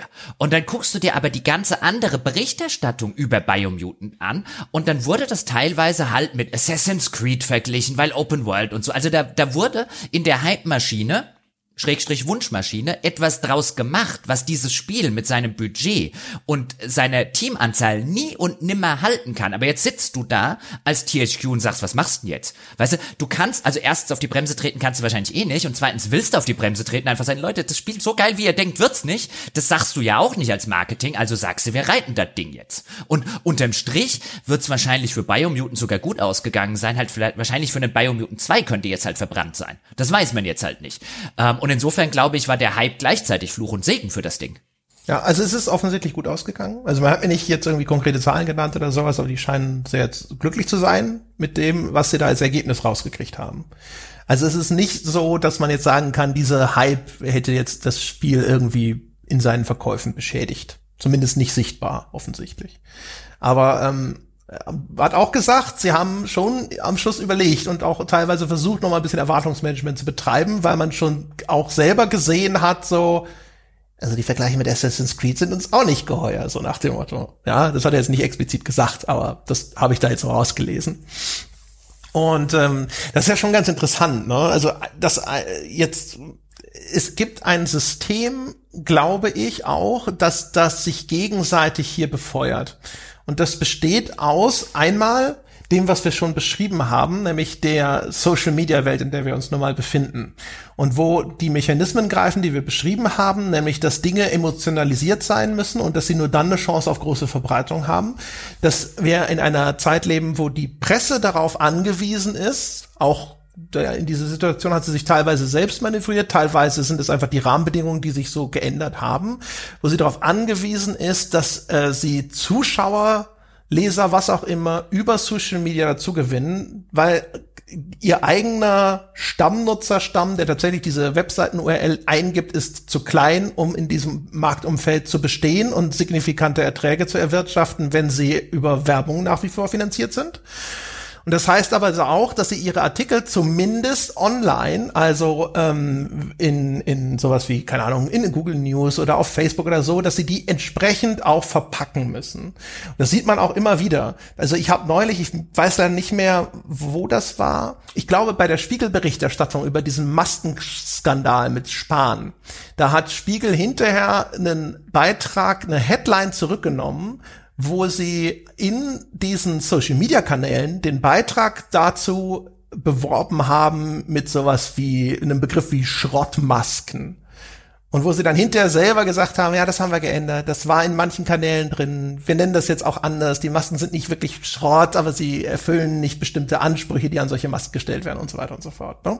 Also man sieht, das ist querbeet, das ist nicht ein Phänomen, das jetzt auf Spielejournalismus begrenzt wäre oder sowas und das sind Effekte von diesen Social-Media-Kanälen und das wiederum ist ein Effekt, der kommt halt daher, dass ein Reichweitenjournalismus eben diese Reichweite irgendwie generieren muss und sich anpasst an die Rahmenbedingungen in diesen Social-Media-Kanälen. So, das ist der eine Faktor. Der andere Faktor ist der Faktor der Vorbereitung. Vorbestellung die ja auch jetzt heutzutage äh, über die letzten, über das letzte Jahrzehnt oder sowas nochmal erheblich an Bedeutung gewonnen hat. Man hat es, finde ich, gut gesehen, zum Beispiel bei Cyberpunk, wo wir die Zahlen ja jetzt mal gesehen haben, die zumindest veröffentlicht wurden, mit acht Millionen Vorbestellungen von den 14 oder so, die sie hinterher insgesamt verkauft haben. Jetzt ist natürlich das, was sie hinterher verkauft haben, extrem wahrscheinlich verkürzt, dadurch, dass das Spiel in so einem katastrophalen Zustand äh, erschienen ist. Aber jetzt, so wie die Dinge nun mal liegen, über die Hälfte aller Verkäufe Vorbestellungen. Das heißt also, es ist im Moment, glaube ich, für jedes Spiel, es ist absolut number one in seiner Vorvermarktung zu sagen, wir brauchen Wishlisting oder Vorbestellung. Die Wishlist ist nur die Vorstufe zur Vorbestellung. Ja? Und darauf wird hingearbeitet. Und das heißt also, all diese Dinge arbeiten zusammen, um so diese Hype Welle aufzubauen, die das Ziel hat, maximale Vorbestellung zu generieren. Die Vorbestellung garantiert dir einen Verkauf unabhängig von der tatsächlichen Produktqualität. Ganz genau. Jetzt hast du schön, jetzt hast du schön das äh, äh, beschrieben, was ich die ganze Zeit so ein bisschen mit den mit den hochtrabenden Begriffen wie wie organloser Körper, Wunschmaschine und so weiter meine, weil das, was du beschrieben hast, ist ein System, das halt ein also quasi wie eine wie eine Art Kreislauf funktioniert. Du kannst nicht sagen, das fängt hier an. Es ist nicht der Hersteller, der Hersteller kippt was rein, klar, Trailer und so weiter, das Produkt. Dann ist aber die Presse, die kann auch nicht anders aus den genannten Gründen. Die muss das befeuern, weil sonst wird sie bedeutungslos. Dann hast du die Spieler, die Communities auf der anderen Seite, die die die, müssen auch an dieser ganzen Sache mitspielen. Und das ist halt, das ist halt so ein bisschen, was der Poststrukturalismus sagt. Wir müssen aufhören zu denken, ein, wer ist denn schuld dran? Weißt du, oder wer ist der eine, der das irgendwie auslöst? Sondern wir müssen das als etwas Systemisches begreifen. Und erst wenn wir das als etwas Systemisches begreifen, das ist das System, können wir uns angucken, wie es funktioniert. Und dann können wir vielleicht auch an irgendeinem Punkt sagen, wie können wir das System verändern, wenn das überhaupt geht. Der Poststrukturalismus ist da in der Regel relativ pessimistisch, was das Ganze angeht. Ähm, äh, aber dann, dann können wir wirklich verstehen. Und wenn wir, wenn wir das Ganze halt verstehen als ein, an der ersten Stelle kippt der Hersteller, du, der befeuert den und dann wird er weitergetragen. Das wird ja gerne so wie eine Lawine gesehen. Und eine Lawine hat einen Anfang und einen Endpunkt. Das hier hat keinen Anfang und keinen Endpunkt. Das hier ist ein, ein Kreislauf, ein, ein in sich funktionierendes, in sich schlüssiges System, an dem sich jeder Mensch nur beteiligen muss. Und das ist ja immer das äh, Beängstigende am, am Poststrukturalismus, dass er letztlich sagt, dass diese Systeme zwar Menschen gemacht sind, aber wenn wir sie einmal gemacht haben, unabhängig vom Menschen funktionieren. Und das siehst du, was du gerade gesagt hast, dann auch wunderschön, wie eine Presse das zum Beispiel machen muss und wie so ein Biomutant entsteht. Ich habe jetzt nur mal zwei Beispiele von, ich nehme jetzt gerade dir die GameStar nicht, weil ich sie dissen will, sondern weil sie halt die, die größte Seite ist und ich mich am besten damit auskenne, also auch wo ich Sachen finde bei denen. Und da hast du halt so Überschriften wie High-Rise City sieht aus wie City Skylines, ist aber eigentlich Anno. Und da haben wir jetzt zwei Vergleiche, die garantierten High-Rise City nicht halten kann. Da muss ich wahrscheinlich gar nicht die Preview sonderlich dazu lesen, die aber die GameStar benutzen muss, um dieses Spiel überhaupt interessant zu machen für Leute dort draußen, für Social Media, für äh, Facebook, für ihre Webseiten-Headlines und so weiter. Anderes Beispiel, Broken Ranks zeigt, wie Baldur's Gate als MMORPG funktionieren könnte. Da kommt halt das Baldur's Gate irgendwie wieder rein. Wahrscheinlich kann Broken Ranks nun wirklich nicht mit Baldur's Gate spielen. Und das musst du aber so häufig machen, damit dir halt ein Biomutant vielleicht halt auch mal verfängt mit den ganzen Assassin's Creed Vergleichen zum Beispiel. Aber das wird ja immer und immer wieder gemacht. Diese Vergleiche werden bemüht und das ist halt das Hype, den Hype befeuern, halt zu hoffen, dass man halt eins davon auch als Webseite mit erwischt, wie die GameStar vielleicht mit Biomutant und dass man dann für sein Publikum spielen kann und mit dem wir die notwendigen Klicks generieren müssen, die wir heutzutage halt brauchen als GameStar, um überleben zu können. Und deswegen wäre es ja, genau. auch völlig das verfehlt. Das, ja. Genau. Im Grunde genommen die Menschen wissen seit ungefähr wahrscheinlich der ersten Folge des Podcasts, äh, habe ich immer gesagt, hier Rahmenbedingungen sind das, was hinterher Ergebnisse determinieren. Ne? Also wenn du einen bestimmten Rahmen vorgibst, dann kann hinterher der, der, Korridor ist vorgezeichnet, welche Ergebnisse dabei rauskommen können und das der Rahmen, in dem das Ganze aktuell abläuft, der zieht diesen Korridor natürlich einfach so, dass da halt bestimmte Ergebnisse werden dadurch wahrscheinlicher. Also ne, der eine Faktor, der ja noch fehlt, ist, wir haben ja gesagt, Emotionalisierung und so weiter. Das heißt, es könnte ja auch eine negative Emotionalisierung stattfinden, wird ja auch manchmal gemacht. Da ist dann der Pferdefuß teilweise eben noch, dass die Werbung aus der Spieleindustrie kommt. Das heißt also, die mit dem Negativen, wenn du damit dann hinterher die we wenigen Werbepartner vergrätzt, die da Geld reinpumpen in dieses System, dann kann es sein, dass du dich selber beschädigst. Deswegen ist es dann wiederum vom System vorgegeben so, dass es sinnvoller ist, auf die positive Schiene zu gehen und die positive Emotionen anzusprechen. Auch übrigens in dem Kontext, den wir ja vorher über die Gemütslage, jetzt wenn es um äh, Bereiche geht, wo tatsächlich Fanlager existieren, äh, auch da ist es dann ja teilweise zum Vorteil. Weil du musst dann, um, sage ich mal, einen vernünftigen, differenzierten Journalismus zu betreiben, teilweise ja gegen die Interessen eines guten Teils der Leserschaft spielen. Das ist halt die Aufgabe, dass, der du eigentlich gerecht werden musst. Aber aus einer, wenn man das jetzt aus dieser systemischen Sicht betrachtet, ist es natürlich auch wieder was, wo man die Frage stellen kann, ist das tatsächlich etwas, was dieses System so zulässt? Und da kann man zumindest ein Fragezeichen dran machen, ob das System das so zulässt. Ja, es gibt ja, äh, glaube ich, einen ganz guten Grund, warum wir jetzt, ohne das so systemisch durchgedacht zu haben, also wir haben uns ja nicht hingesetzt und haben äh, unsere Philosophenhüter aufgesetzt und haben unser, unseren Podcast und unsere Struktur hier mal poststrukturalistisch durchgedacht. Aber ich glaube, wir haben viele Dinge einfach instinktiv gemacht. Also mit solchen Sachen wie ein, wir kaufen unsere Spiele selbst, nehmen wir uns aus dem System raus. Zumindest so weit. Jetzt kann man natürlich streiten, kommt man überhaupt aus diesem System raus, aber man kann zumindest, glaub, würde ich argumentieren, ein Stückchen zur Seite treten. Aber dann muss man halt auch an so neuralgische neuralgische Punkte so ein bisschen ran, die halt ansonsten diesem Systemerhalt äh, komplett dienen. Und was ich halt an der Stelle noch sagen möchte, also insbesondere, weil mir wichtig ist, dass das nicht irgendwie als Diss von, von Kollegen jetzt, ob jetzt von welcher Seite auch immer, wer, die Seite, die so unter der Prämisse jetzt arbeiten, die halt eben sagen, wir können da nicht raus oder wir wollen da nicht raus aus dem System, die müssen so arbeiten. Ich meine, natürlich könntest du jetzt hingehen, könntest sagen, hier GameStar, PC Games, wie auch immer, also dasselbe findet man auch bei US-Seiten. Hört mal auf, immer diese Erwartungshaltung mit diesen ganzen äh, überbordenden Vergleichen, die die Spiele gar nicht halten können, zu schüren, dann würden die dir sagen, ja, aber weißt du, dein, dein Ratschlag, hör auf, mein Geschäft so zu machen, dass ich Geld verdiene, der funktioniert für mich nicht. Ja, ich, mein Job ist es hier Geld mit dem ganzen Spaß zu verdienen und dann muss ich halt die Dinge machen, die mir heutzutage Geld bringen. Und das ist ja, das ist ja die große Krux an der ganzen, an der ganzen Geschichte ähm, auf so einer systemischen Ebene, dass keiner aus dem System rauskommt. So wirklich, wenn er eine gewisse Größenordnung erreicht hat und dass du eben nicht hingehen kannst und sagen, ihr seid schuld oder ihr seid schuld oder ihr seid schuld. Es werden auch genug Hersteller da sitzen, die auch gerne aus dem System rauskämen, aber auch die müssen das befeuern. Also man sollte bloß nicht denken, was die Hersteller sind immer diejenigen, denen es da so gut geht in dem System, weil wir haben jetzt auch über die, die Beispiele geredet, wo der Hype ins, Hype ins Negativ, ich meine Bethesda oder so, wäre gerne rausgekommen aus dem System, glaube ich, mit ihrem Fallout 76, aber mitgehangen, mitgefangen. Ja, also erstens das, ne? Umgekehrt äh, werden viele vielleicht auch sagen, ja, ähm, vielleicht könnt ihr anfangen, auch die Beiträge zu lesen, wo halt in der Headline steht, Spiel XY wurde rezensiert. Es ist ganz okay oder sowas. Ja, also weißt du, wenn wenn die die, die differenzierte Ansprache äh, und oder die die ruhige Ansprache im gleichen Maße gutiert werden würde oder auch nur in einem erheblichen Maße gutiert werden würde, wäre auch schön. Ja, haben wir uns leider nicht ausgesucht.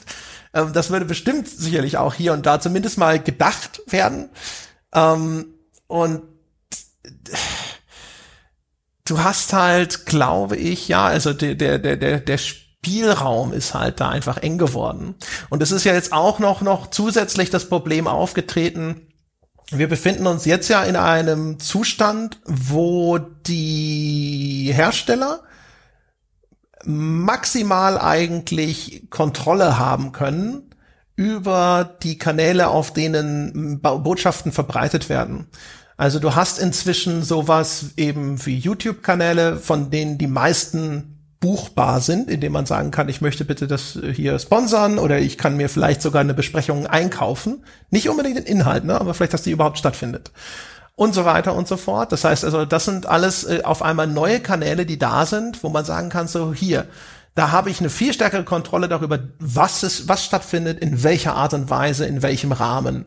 Und ähm, das setzt natürlich dann tatsächlich jede Instanz nochmal zusätzlich unter Druck, die in irgendeiner Form nach Unabhängigkeit streben würde. Also jetzt, ne, Spielejournalismus zum Beispiel.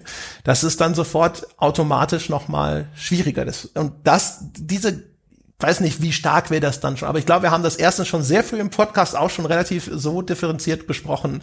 Und im Grunde genommen war das ja auch immer Grundlage schon der ganzen Planung. Also deswegen, wir haben von Anfang an immer gesagt, die Kohle muss von den Leuten kommen, die uns zuhören. Das Werbesystem, hm. das ist der große Pferdefuß. Also ich glaube, den Teil, den haben wir tatsächlich von Anfang an wirklich schon auch genailt, möchte ich jetzt mal sagen. Ja, das stimmt. Ich will vielleicht jetzt zum Abschluss, weil ich jetzt schon ein paar Mal äh, gesagt habe, nur um das nochmal auszuführen. Ich hatte auch schon mal vor, vor langer, langer Zeit für die Bäcker eine Kolumne in denen ich ein bisschen drauf eingegangen bin. Also dieses Konzept der Wunschmaschine, das von den beiden französischen Denkern da ähm, gemacht wurde. Ich finde, das passt in vielerlei Hinsicht natürlich jetzt nicht, passt nicht wie ein Handschuh oder so, aber in vielerlei Hinsicht passt es sehr schön auf äh, Spiele und auf dieses ganze Hype-Modell, auf diese Maschine, die ich da so unter das System, was ich so skizziert habe. Weil worum es da eigentlich geht, ist, die haben sich erstmal gegen die freudianische, das freudianischen Konzepts gewehrt, dass das Unterbewusstsein bei Freud ist so eine Art Theater was, was bei dir im Kopf abläuft und wo diverse Aufführungen so stattfinden und ähm, was du nicht so wirklich steuern kannst. Und äh, sie haben halt die, die Wunschmaschinen oder so Desire Production Machines oder so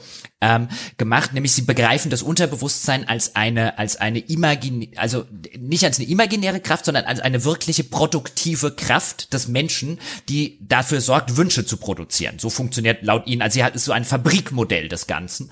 Und wenn man das anwendet, eben auf zum Beispiel jetzt das Hype und das Hype-System, das wir beschrieben haben, dann trifft das schon ganz gut zu, nämlich dass der Mensch halt quasi als, als produktive Kraft wünscht und durch die, durch die Wünsche auch tatsächlich das Wünschen an sich ganze soziale Sektoren entstehen und wieder vernichtet werden. Also der, der Wunsch als eine Produkt, nicht als eine, als eine imaginäre Kraft wie bei Freud, sondern als eine produktive Kraft, die tatsächlich ganze Wirtschaftssysteme erschafft. Und das finde ich ganz interessant, weil das passt hier sehr schön auf dieses, auf dieses System, das wir rausgearbeitet haben. Ja, Motivation ist zielgerichtet, könnte man sagen, ne? Also wenn du, du brauchst halt den Traum, zu dem du hin willst und dann äh, passiert auch was. Wenn du kein Ziel hast, wenn du nicht den Traum hast, ne, bisschen poetischer Ausdruck einfach nur dafür, dass du irgendwo eine Zielrichtung hast oder sowas, ja, dann. Ja, du musst, du, also es geht halt bei ihnen, glaube ich, darum, dass du das wirklich nicht nur als Traum und so begreifst, sondern das ist eine Maschine. Das, die, die ähnelt einer, also die ist in ihren Denkweise nicht anders als eine Maschine, die in einer Fabrik steht. Die ist genauso real. Also sie begreifen das wirklich auf einer sehr, sehr produktiven Fabrikebene.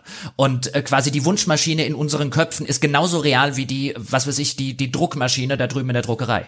Ja, wahrscheinlich ist, ist suggeriert Maschine noch eine Berechenbarkeit in diesem Prozess, die wahrscheinlich so nicht gegeben ist, aber ich verstehe, was du sagst. Nee, nee, genau. Der, also die, die, die Maschine, äh, da, der, damit wollen sie auch nur über diesen quasi Fabrik also damit wollen sie sozusagen dieses, dieses Motiv heimhämmern. Sie sagen ja selber, dass diese Berechenbarkeit existiert nicht. Deswegen, weißt du, dann kommt dieser organlose Körper, den sie deswegen so nennen, weil er eben quasi außerhalb äh, existiert und quasi du nicht sagen kannst, ich reiß dein Herz raus und dann ist er tot. Äh, nee, so funktioniert's nicht.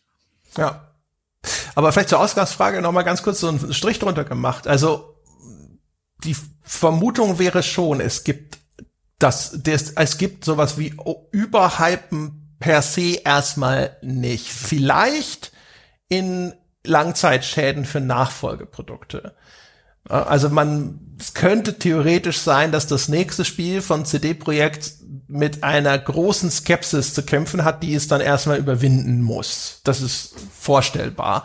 Aber im Zweifel ist es immer, wird es immer so sein, also wenn sie diesen Mega-Hype nicht gehabt hätten und Cyberpunk wäre aber genau im gleichen Zustand erschienen, hätten sie wahrscheinlich unter Strich deutlich weniger verkauft und das Studio stünde jetzt wahrscheinlich noch mit viel, vor viel größeren Problemen. Ja, aber dann, weil, ja, genau, aber da kommen wir ja, weißt du, kommen wir wieder zu, du kommst aus dem System nicht raus. Also einerseits, weißt du, wenn wir es nicht unter dieser systemischen Betrachtungsweise, natürlich war Cyberpunk wahnwitzig overhyped, aberwitzig overhyped. Das sieht man ja an solchen Sachen wie eben den geradezu aberwitzigen Vorbestellerzahlen, also von Leuten, ähm, wo ja nicht nur also was bei acht Millionen sind nicht nur Leute dabei, würde ich sagen, die gesagt haben, ja, die anderen Spiele von denen waren so gut, kannst du unbesehen vorbestellen, sondern da sind bestimmt welche durch diesen ganzen, durch diesen ganzen Hype-Train sind eben dort dann drauf aufgesprungen, äh, weil der nochmal diese ganze Vorfreude und so weiter potenziert hat und das Interesse nochmal Brennglas draufgelegt hat und Co. Natürlich war das überhyped.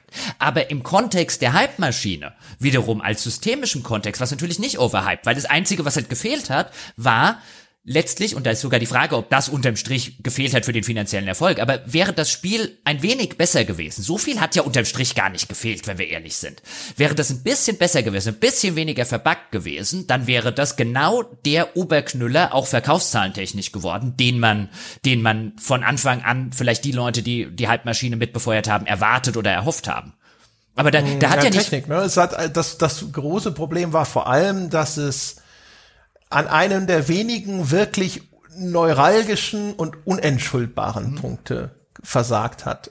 Also, weißt du, also wenn jetzt, nehmen wir mal an, es wäre technisch sauber gelaufen, wäre dafür erzählerisch, also hätte an anderen Punkten, wo es dann durchaus gute Leistung vollbracht hat, wenn es da jetzt gehapert hätte, wäre viel weniger fatal gewesen. Ja, also. Weil das ist, das ist im Bereich dessen, was diskutabel ist. Ja, da sind wir wieder in sehr subjektiven Bereichen. Ist das eine gute Geschichte?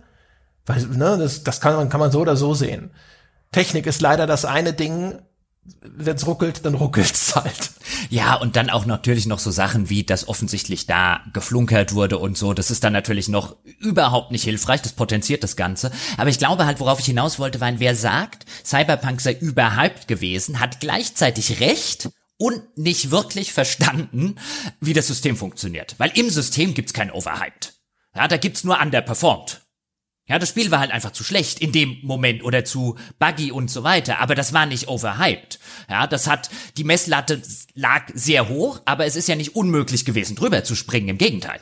Ja, das, äh, das Vermarktungsteam, äh, das hat Höchstleistungen erbracht. Die ganze, die ganze Maschine hat Höchstleistungen erbracht. Ich meine, das ist ja am Ende dieses Tages, das ist ja das, was ich meine mit der Wunschmaschine. Am Ende des Tages haben dort die Spieler, die Fans, die Presse, die, das Marketing, die Entwickler, die haben alle eine Höchstleistung vollbracht. Dieses System ist nicht nur einer, das sind die alle. Wir haben ein perfektes Zusammenspiel gemacht und am Ende haben es halt die Designer und wahrscheinlich die Firmenchefs ein bisschen verkackt. Ja, aber das war wirklich ein Zusammenspiel. So muss man das ja heutzutage wirklich systemisch begreifen. Da haben extrem viele Leute an einem Strang gezogen, ihren Job richtig, richtig gut gemacht und am Ende haben es die Firmenchefs, indem sie es zu schnell auf den Markt werfen wollten, verkackt. Ja, in dem Fall sogar noch die, die Kulmination eigentlich aus, weiß ich nicht, wahrscheinlich zehn Jahren vorher. Hm? Also der, die, Au, der, der, die Anbahnung des, äh, der Katastrophe, wenn man so möchte, die, das begann ja schon vorher, ne, über das Image, das sich CD-Projekt aufgebaut hatte bis zu diesem Zeitpunkt, über die Vorgängertitel, die ähm, trotz durchaus schon ne, auch äh, vorhandener Mängel immer irgendwo abgeliefert haben und so weiter. Ähm, das, das Spiel, das ist, das floss sozusagen dann alles jetzt hier zusammen. Ja, das ist der Moment, wo die Storylines auf einmal alle zusammentreffen. Ja, Genau. Und an dem neuralgischen Punkt war das letztlich große Problem nicht der Hype der letzten zehn Jahre oder sonst irgendwas, sondern halt einfach die mangelnde technische Qualität. Wenn wir den Hype jetzt nochmal zum Abschluss, jetzt, jetzt kommt der große Zirkelschluss, ja, also, wenn wir jetzt den Hype aber doch nochmal als Soap Opera be äh, be begreifen, ist es nicht dramaturgisch schon perfekt? Jetzt ist unser strahlender Held ist äh, gestrauchelt, gefallen, ja, und jetzt kann sein Redemption Arc beginnen, Jochen Gebauer. Jetzt kann CD Projekt das Vertrauen der Fans zurückgewinnen, kann wieder abliefern. Also, weißt du, wenn wir das als eine Erzählung begreifen, so ein bisschen, ist das nicht dramaturgisch jetzt geradezu auch eine Chance? Also, wenn wir es als Fernsehserie bezeichnen, könnte man ja schon, wenn man wollte und ein bisschen, nur ein ganz klein bisschen zynisch boshaft an die Sache rangehen wollte, könnte man ja sagen, das war den ihr Lost rettest du dich, weißt du, kommst du aus Lost noch mal raus? Ja, hat's jene Serie geschafft, so einen Lost-Moment zu haben und ist noch mal rausgekommen? Ich glaube, weißt du, auf einer dramaturgischen Sicht, wenn wir es so begreifen würden, würde ich sagen, ist es schwierig. Da ist echt jemand sehr tief gefallen. Ja, oder es ist einfach nur Empire Strikes Back und jetzt haben sie halt ja. eine Hand weniger, kriegen aber noch eine Roboterhand und im dritten Teil zeigen sie Darth Vader dann aber hier, wo der Battle den Most holt. Ich glaube, ich glaube, was, was unterschätzt wird in dem Ganzen ist, CD-Projekt wird es jetzt weniger von Fanseite, glaube ich, schwer haben. Ich glaube, das wird ihnen verziehen im Laufe der Zeit. Es wird natürlich ein paar geben, die haben sie jetzt für immer verloren, aber es wird, was auch da wieder in dem System, in dem wir uns befinden, wird ähm, die Hypewelle beim nächsten Titel von denen wieder von vorne losgehen. Wahrscheinlich sogar noch ein bisschen höher, einfach weil jetzt so viel Hype ja auch generiert wurde im negativen Sinne. Also das, dem System ist es egal, ja, aus welcher Richtung der, der das Benzin reingekippt wird, ob das negativ oder positiv ist. Ja, ist alles gut, es bleibt alles im Wirbel, es bleibt alles im Fluss. Deswegen glaube ich, unterm Strich hat es dem nächsten Spiel wahrscheinlich sogar geholfen, was die machen innerhalb dieses Systems, weil die Presse wird's begeistert aufgreifen, die Spielerschaft wird begeistert aufgreifen, es wird immer wieder drüber geredet. Wer wisst ja noch damals bei Cyberpunk? Die ich glaube, was unterschätzt wird, ist, wie ähm, wie wie lichtscheu sozusagen sind jetzt die die ist jetzt CD-Projekt geworden. Also was ist bei denen intern hängen geblieben? Ja, weil es kann ja sehr gut sein, das wäre ja nicht das erste Studio, dem halt sowas eher auf so einer kreativen Ebene zu Verhängnis wird, weil das nächste Mal, weißt du, weil, weil, weil du jetzt Sachen änderst, die auch gut gelaufen sind, weil jetzt versucht wird, weißt du, jetzt, jetzt wird alles einmal auf links gedreht und da kann halt auch eine Struktur bei denen intern rauskommen, die halt einfach dafür sorgt, dass nicht mehr so gute Spiele existieren, äh, entstehen. Weißt du, sie können gelernt haben daraus, aber häufig ist ja das Learning, ähm, ist ja nicht so einfach, wie man sich das vorstellt. Ja, die müssen nur aus ihren Fehlern lernen, dann wird alles irgendwie wieder gut, sondern die Fehler, wie du es ja vorher schön gesagt hast, die existieren aufgrund von Strukturen, aufgrund von langjährig gewachsenen Dingen, Systemen, internen Strukturen. Wenn du die änderst, änderst du möglicherweise halt auch Dinge, die gut funktioniert haben. Das weißt du aber erst, wenn du sie geändert hast. Insofern, ich glaube, der unterschätzte Teil daran ist ein, macht CD-Projekt danach noch die Sorte Spiel, die sie groß gemacht haben. Und ist das Bewusstsein da? Ähm Jetzt gerade auch so, also ich überlege so gerade, weißt du, so vom Narrativ her. Die USA, finde ich, sind dort sozusagen uns allen eine Nasenlänge nochmal voraus, indem man das Gefühl hat, so ist auch das öffentliche Leben schon so ein bisschen Reality-TV geworden. Ne? Also auch so wie der Wahlkampf funktioniert und sonst irgendwas. Ähm, und äh, sind sie sich bewusst, dass sie auch Helden in einer Geschichte sind und dass sie jetzt schauen müssen, dass sie eben, äh, zu, dass sie signalisieren müssen, dass sie immer noch der Held sind, der jetzt nur mal auf die Nase gefallen ist und jetzt aber zurückkommt und nicht der Bösewicht waren die ganze Zeit, der nur die Maske fallen gelassen hat. Das sind ja die verschiedenen Storystränge, die sich entspinnen können. Und äh, ne, in den, in den USA, ich glaube, ein amerikanisches Unternehmen hätte vielleicht schon eher verstanden, dass man hier stärker zu Kreuze kriechen muss, um dann eben diesen Redemption Arc anzufangen. Weißt du, so wie der amerikanische Schauspieler, der sich hinstellt und sagt, es war alles ein großer Fehler, es tut ihm so leid, er geht jetzt auch drei Wochen in die Reha. So. Weißt du? Ja, also das passiert sowieso zu selten, wenn man sich anguckt, wie gut das funktioniert. Es gab ja sogar den, den, den einen Politiker, der sich mit seiner Frau hingestellt hat, dem so leid getan hat, dass er irgendwelchen wildfremden anderen Frauen dauernd Penisbilder geschickt hat. Dann hat man ihm vergeben und dann hat er weiterhin wildfremden Frauen Penisbilder geschickt. Man sagt sich so, ja. what the heck? Ich meine, die, die Fans, die wollen ihnen ja vergeben, weil wir haben ja auch drüber gesprochen, dass dann manchmal auch einfach ähm, Selbstbilder damit drin hängen. Ne? Ich hab, ich unterstütze die Underdogs, äh, CD-Projekt, das sind die, die, ne, also selbst, selbst ich habe Sympathien für CD-Projekt, weil sie zum Beispiel sich ja immer da auf den Standpunkt zurückgezogen haben, wir machen nicht irgendwie jetzt mit Lootboxen Free-to-Play, wir machen klassische Story-DLCs, die haben eine gewisse Wertigkeit, eine gewisse Größe und so, wo ich denke so, ja, cool, ihr sagt genau das Richtige, da, da geht mein Daumen auch sofort nach oben. Also das heißt, ich glaube, da die Leute sind ne, die, sie warten auch auf das Signal, wo sie, ne, die Fans, wo sie wieder ein bisschen auch mit, sag ich mal, stolzerer Brust rausgehen können und sagen können, so, jawohl, ich finde die immer noch gut, ist, auch wenn sie da mal Scheiße gebaut haben. Es ist ja auch einfach so, ich denke mir, also das ist ja der Teil, den ich mir, den ich mir auch immer denke, weißt du, weil ich vorher das Beispiel genannt habe, als ich da auf, auf Twitter mir neulich den Frust von der Seele schreiben möchte, äh, musste, jetzt wurde ja der, der Giffey, also der ehemaligen Familienministerin, äh, äh, die will ja regierende Bürgermeisterin von Berlin werden, jetzt wurde ja endlich der Doktortitel aberkannt. Ich habe aus, damit ich da mitreden kann bei der Diskussion, habe ich dann mal bei der entsprechenden äh, Seite, wo das dann ähm, aufbereitet wurde, wo sie plagiiert hat, und ja, das ist ein offensichtliches Plagiat, dafür gehört einem weder ein Magistertitel, geschweige denn ein Doktortitel, sowas macht man einfach nicht.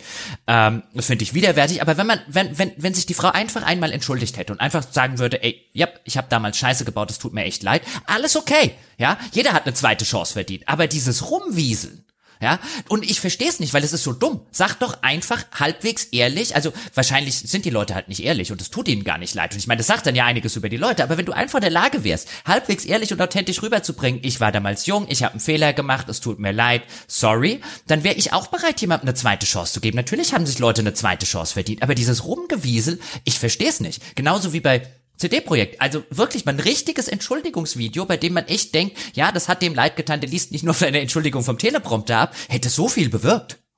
Ja, deswegen. Umgekehrt, das haben wir in einer vergangenen Folge auch schon gesagt. Ne? Auch da existieren wieder so Rahmenbedingungen, die den Korridor beschneiden, was er machen kann. Ne? Börsennotiertes Unternehmen, wie viel kann ich sagen, ohne dass es dann hinterher, welche Folgen auch immer. Und ich glaube, aber umgekehrt, was auch noch mit reinspielt, ist, dass Leute, die in die durchaus ja auch ein Bewusstsein für die Systeme haben, in denen sie sich bewegen, deswegen auch manchmal sich nicht schuldig fühlen, weil sie das Gefühl haben, das ist doch alles nicht meine Schuld, ja. weil ich kann aus diesem System ja nicht raus. Genauso auch jetzt äh, zum Beispiel Blick Spielejournalismus oder sonst irgendwas, wo ich auch mir vorstellen kann, dass mancher sagt zum Beispiel, hey, ich bin also ich bin freier Autor, die sagen, sie wollen einen Artikel, der ist so und so, was soll ich machen? Irgendwo, ne, wenn ich wenn ich hier ankomme und sag, guck mal, ich habe jetzt das und das habe ich vor und das ist hier vielleicht toller Journalismus und wenn es keiner haben will, dann was soll ich tun? Ich kann nicht jetzt hier auch äh, hier den Revoluzer spielen und hier das System äh, zum Umfall bringen. Ich bin nicht in einer Position, die das möglich macht. Ich kann mich nur anpassen ja, genau, an die, die Gegebenheiten. Aber das, das siehst du ja in der Geschichte der Menschheit, im, in großen, in, in kleinen wie hier und im großen wie an ganz schlimmen Sachen, dass halt das einzelne Rädchen im Getriebe und ja, ich kenne durchaus auch Menschen, die im Spielejournalismus arbeiten, schrägstrich gearbeitet haben und jetzt ausdrücklich nicht bei der GameStar, bevor das in den falschen Hals gerät, die quasi die Arbeitsanweisung bekommen haben, einen gekauften Artikel so zu schreiben, als wäre er nicht gekauft, inklusive Wertung, die drunter steht. Ähm, äh, was ich nicht weiter erzählen kann, weil ich den Leuten halt versprochen habe, dass ich sie dafür nicht in die Pfanne haue. Das macht man dann halt im Nachhinein auch nicht. Aber ich kenne die und wo halt genau diese Begründung ist. Was soll ich machen? Soll ich mich rausschmeißen lassen? Und wo vielleicht ich jetzt sagen würde, ein Jap, würde mich eher rausschmeißen lassen, ist halt immer die Frage, kann ich das von jedem anderen in jeder anderen Lebenslage irgendwie erwarten? Ja, dann wird es ja. Leute geben, und die halt einfach sagen, ey, ich habe ein kleines Kind oder so, Füße, es geht ne? nicht. Ja, ich wollte gerade, ne, und legt man die Schuld vor die richtigen Füße. Genau. Äh, und, oder ist es dann nicht zwar natürlich sehr wohlfeil, ja, sich dann an irgendeinem konkreten Einzelfall, an dem Verräter abzuarbeiten, aber ist es nicht sinnvoller, das System zu kritisieren. Weil das, ne, solange es so existiert, solange die Rahmenbedingungen so sind, wie sie sind, wird es halt sich in irgendeiner Form fortsetzen. Vielleicht irgendwie, ne, so jetzt mal extreme Spitzen rausgerechnet. Ja, ja du solltest also median also, statt klar. Ich meine, das ist jetzt so ein, so ein Fall, wenn du jetzt wirklich hier noch mal, wir haben glaube ich noch nicht Goodwin's Law so oft bedient, weißt du, das ist ein, das ist ein wie wenn du jetzt halt auch irgendwie im, im, im Dritten Reich guckst, also auch wirklich Menschen äh, verachtenden System, wie gut die es ja häufig schaffen, wenn sie effektiv gemacht sind, dass halt auch die kleinen Rädchen im Getriebe funktionieren, obwohl sie wissen, was sie da für einen Scheiß mitmachen, aber weil es teilweise unter Druck, teilweise über Angst und so weiter äh, äh, formuliert. Und natürlich muss man bei solchen Sachen als immer erst ganz oben am System anfangen. Es ist natürlich auch legitim, auch dem kleinen Rädchen zu sagen, nee, auch du darfst dich wehren. Weil erstaunlich häufig ähm, äh, äh, sieht man sowohl im Großen wie auch im Kleinen, dass wenn sich jemand wehrt, auch tatsächlich eine Veränderung stattfindet. Und ich finde, die Verantwortung darf man nicht immer nur, nur nach oben oder nur nach unten abschieben, aber man muss sie zumindest gewichten. Und ich würde natürlich auch sagen, hier die Verantwortung bei diesem Fall jetzt im Spielejournalismus liegt nicht zu 100 Prozent bei dem Redakteur. Vielleicht auch nicht zu 50 Prozent bei dem Redakteur, aber ganz rausreden kann es halt auch nicht. Ja, ja, ja. genau. Ja. So. Ich sage jetzt an der Stelle einfach genug. Ja. Genug Jochen Gebauer, ja. Das ist genug Jochen Gebauer, aber André Peschke geht noch, oder was? Ja. Genug Jochen Gebauer, das sage ich zu dir, nicht über dich. Ach so. An dieser Stelle, ja, machen wir den Sack zu. Dieser Hype, meine Damen und Herren, ist vorbei. Ich hoffe, euch da draußen hat's gefallen. Ich gehe davon aus, dass ihr jetzt auch emotional total aufgepumpt seid und es gar nicht warten, äh, erwarten könnt, den äh, Hype und die Liebe zu diesem Podcast-Projekt irgendwo zu entladen. Und da hätte ich doch gleich ein paar Vorschläge äh, für den minder angespannten, ja, der gerade noch nicht die Hand am Geldbeutel hat, empfehle ich die Bewertung auf iTunes. Festgestellt, wir, wir haben keine glatten fünf von fünf Punkten mehr auf iTunes. Da muss was passieren. Was? Menschen müssen rausgehen und die verdiente Fünf-Sterne-Wertung verteilen. Das passiert offensichtlich nicht mehr so häufig. Weiß auch nicht, warum das eingeschlafen ist. Da sind offensichtlich einige Leute nicht ihrer Verantwortung gerecht geworden. Die müssen mal dringend hier irgendwo Sternewertung verteilen. Und ansonsten für alle anderen, die wir jetzt schon sozusagen, also die bereit sind, alles vorzubestellen, was wir jetzt ankündigen wollen würden. Es gibt zum Glück ein bereits erschienenes Produkt, das ist unser Abo. Ihr könnt es äh, unter gamespodcast.de slash Abo oder patreon.com slash auf ein Bier kaufen und zwar nicht für uns, sondern für euch. Ja, Weil das ist, das ist ja das, was euer Leben besser macht. Einfach mal richtig sich dem Ganzen hingeben, Suspension of Disbelief, ja. Nicht daran zweifeln, ob das eine gute Investition ist, sondern sich einfach dem Ganzen mal hingeben und sich treiben lassen, im Wohlgefallen unabhängigen Journalismus zu unterstützen. Das ist doch etwas, das in eurem Herzen und in euren Persönlichkeitsmerkmalen auch tief vertreten ist. Also, ja, warum das nicht reinforcen, warum diese Virtue nicht mal signalen auf den genannten Wegen, meine Damen und Herren, wir wären euch sehr dankbar dafür. Und wenn ihr mit uns diskutieren wollt über diese Folge und über Gott und die Welt, das geht unter forum.gamespodcast.de. So, das war's für diesen Sonntag. Wir hören uns nächsten Sonntag wieder. Bis dahin.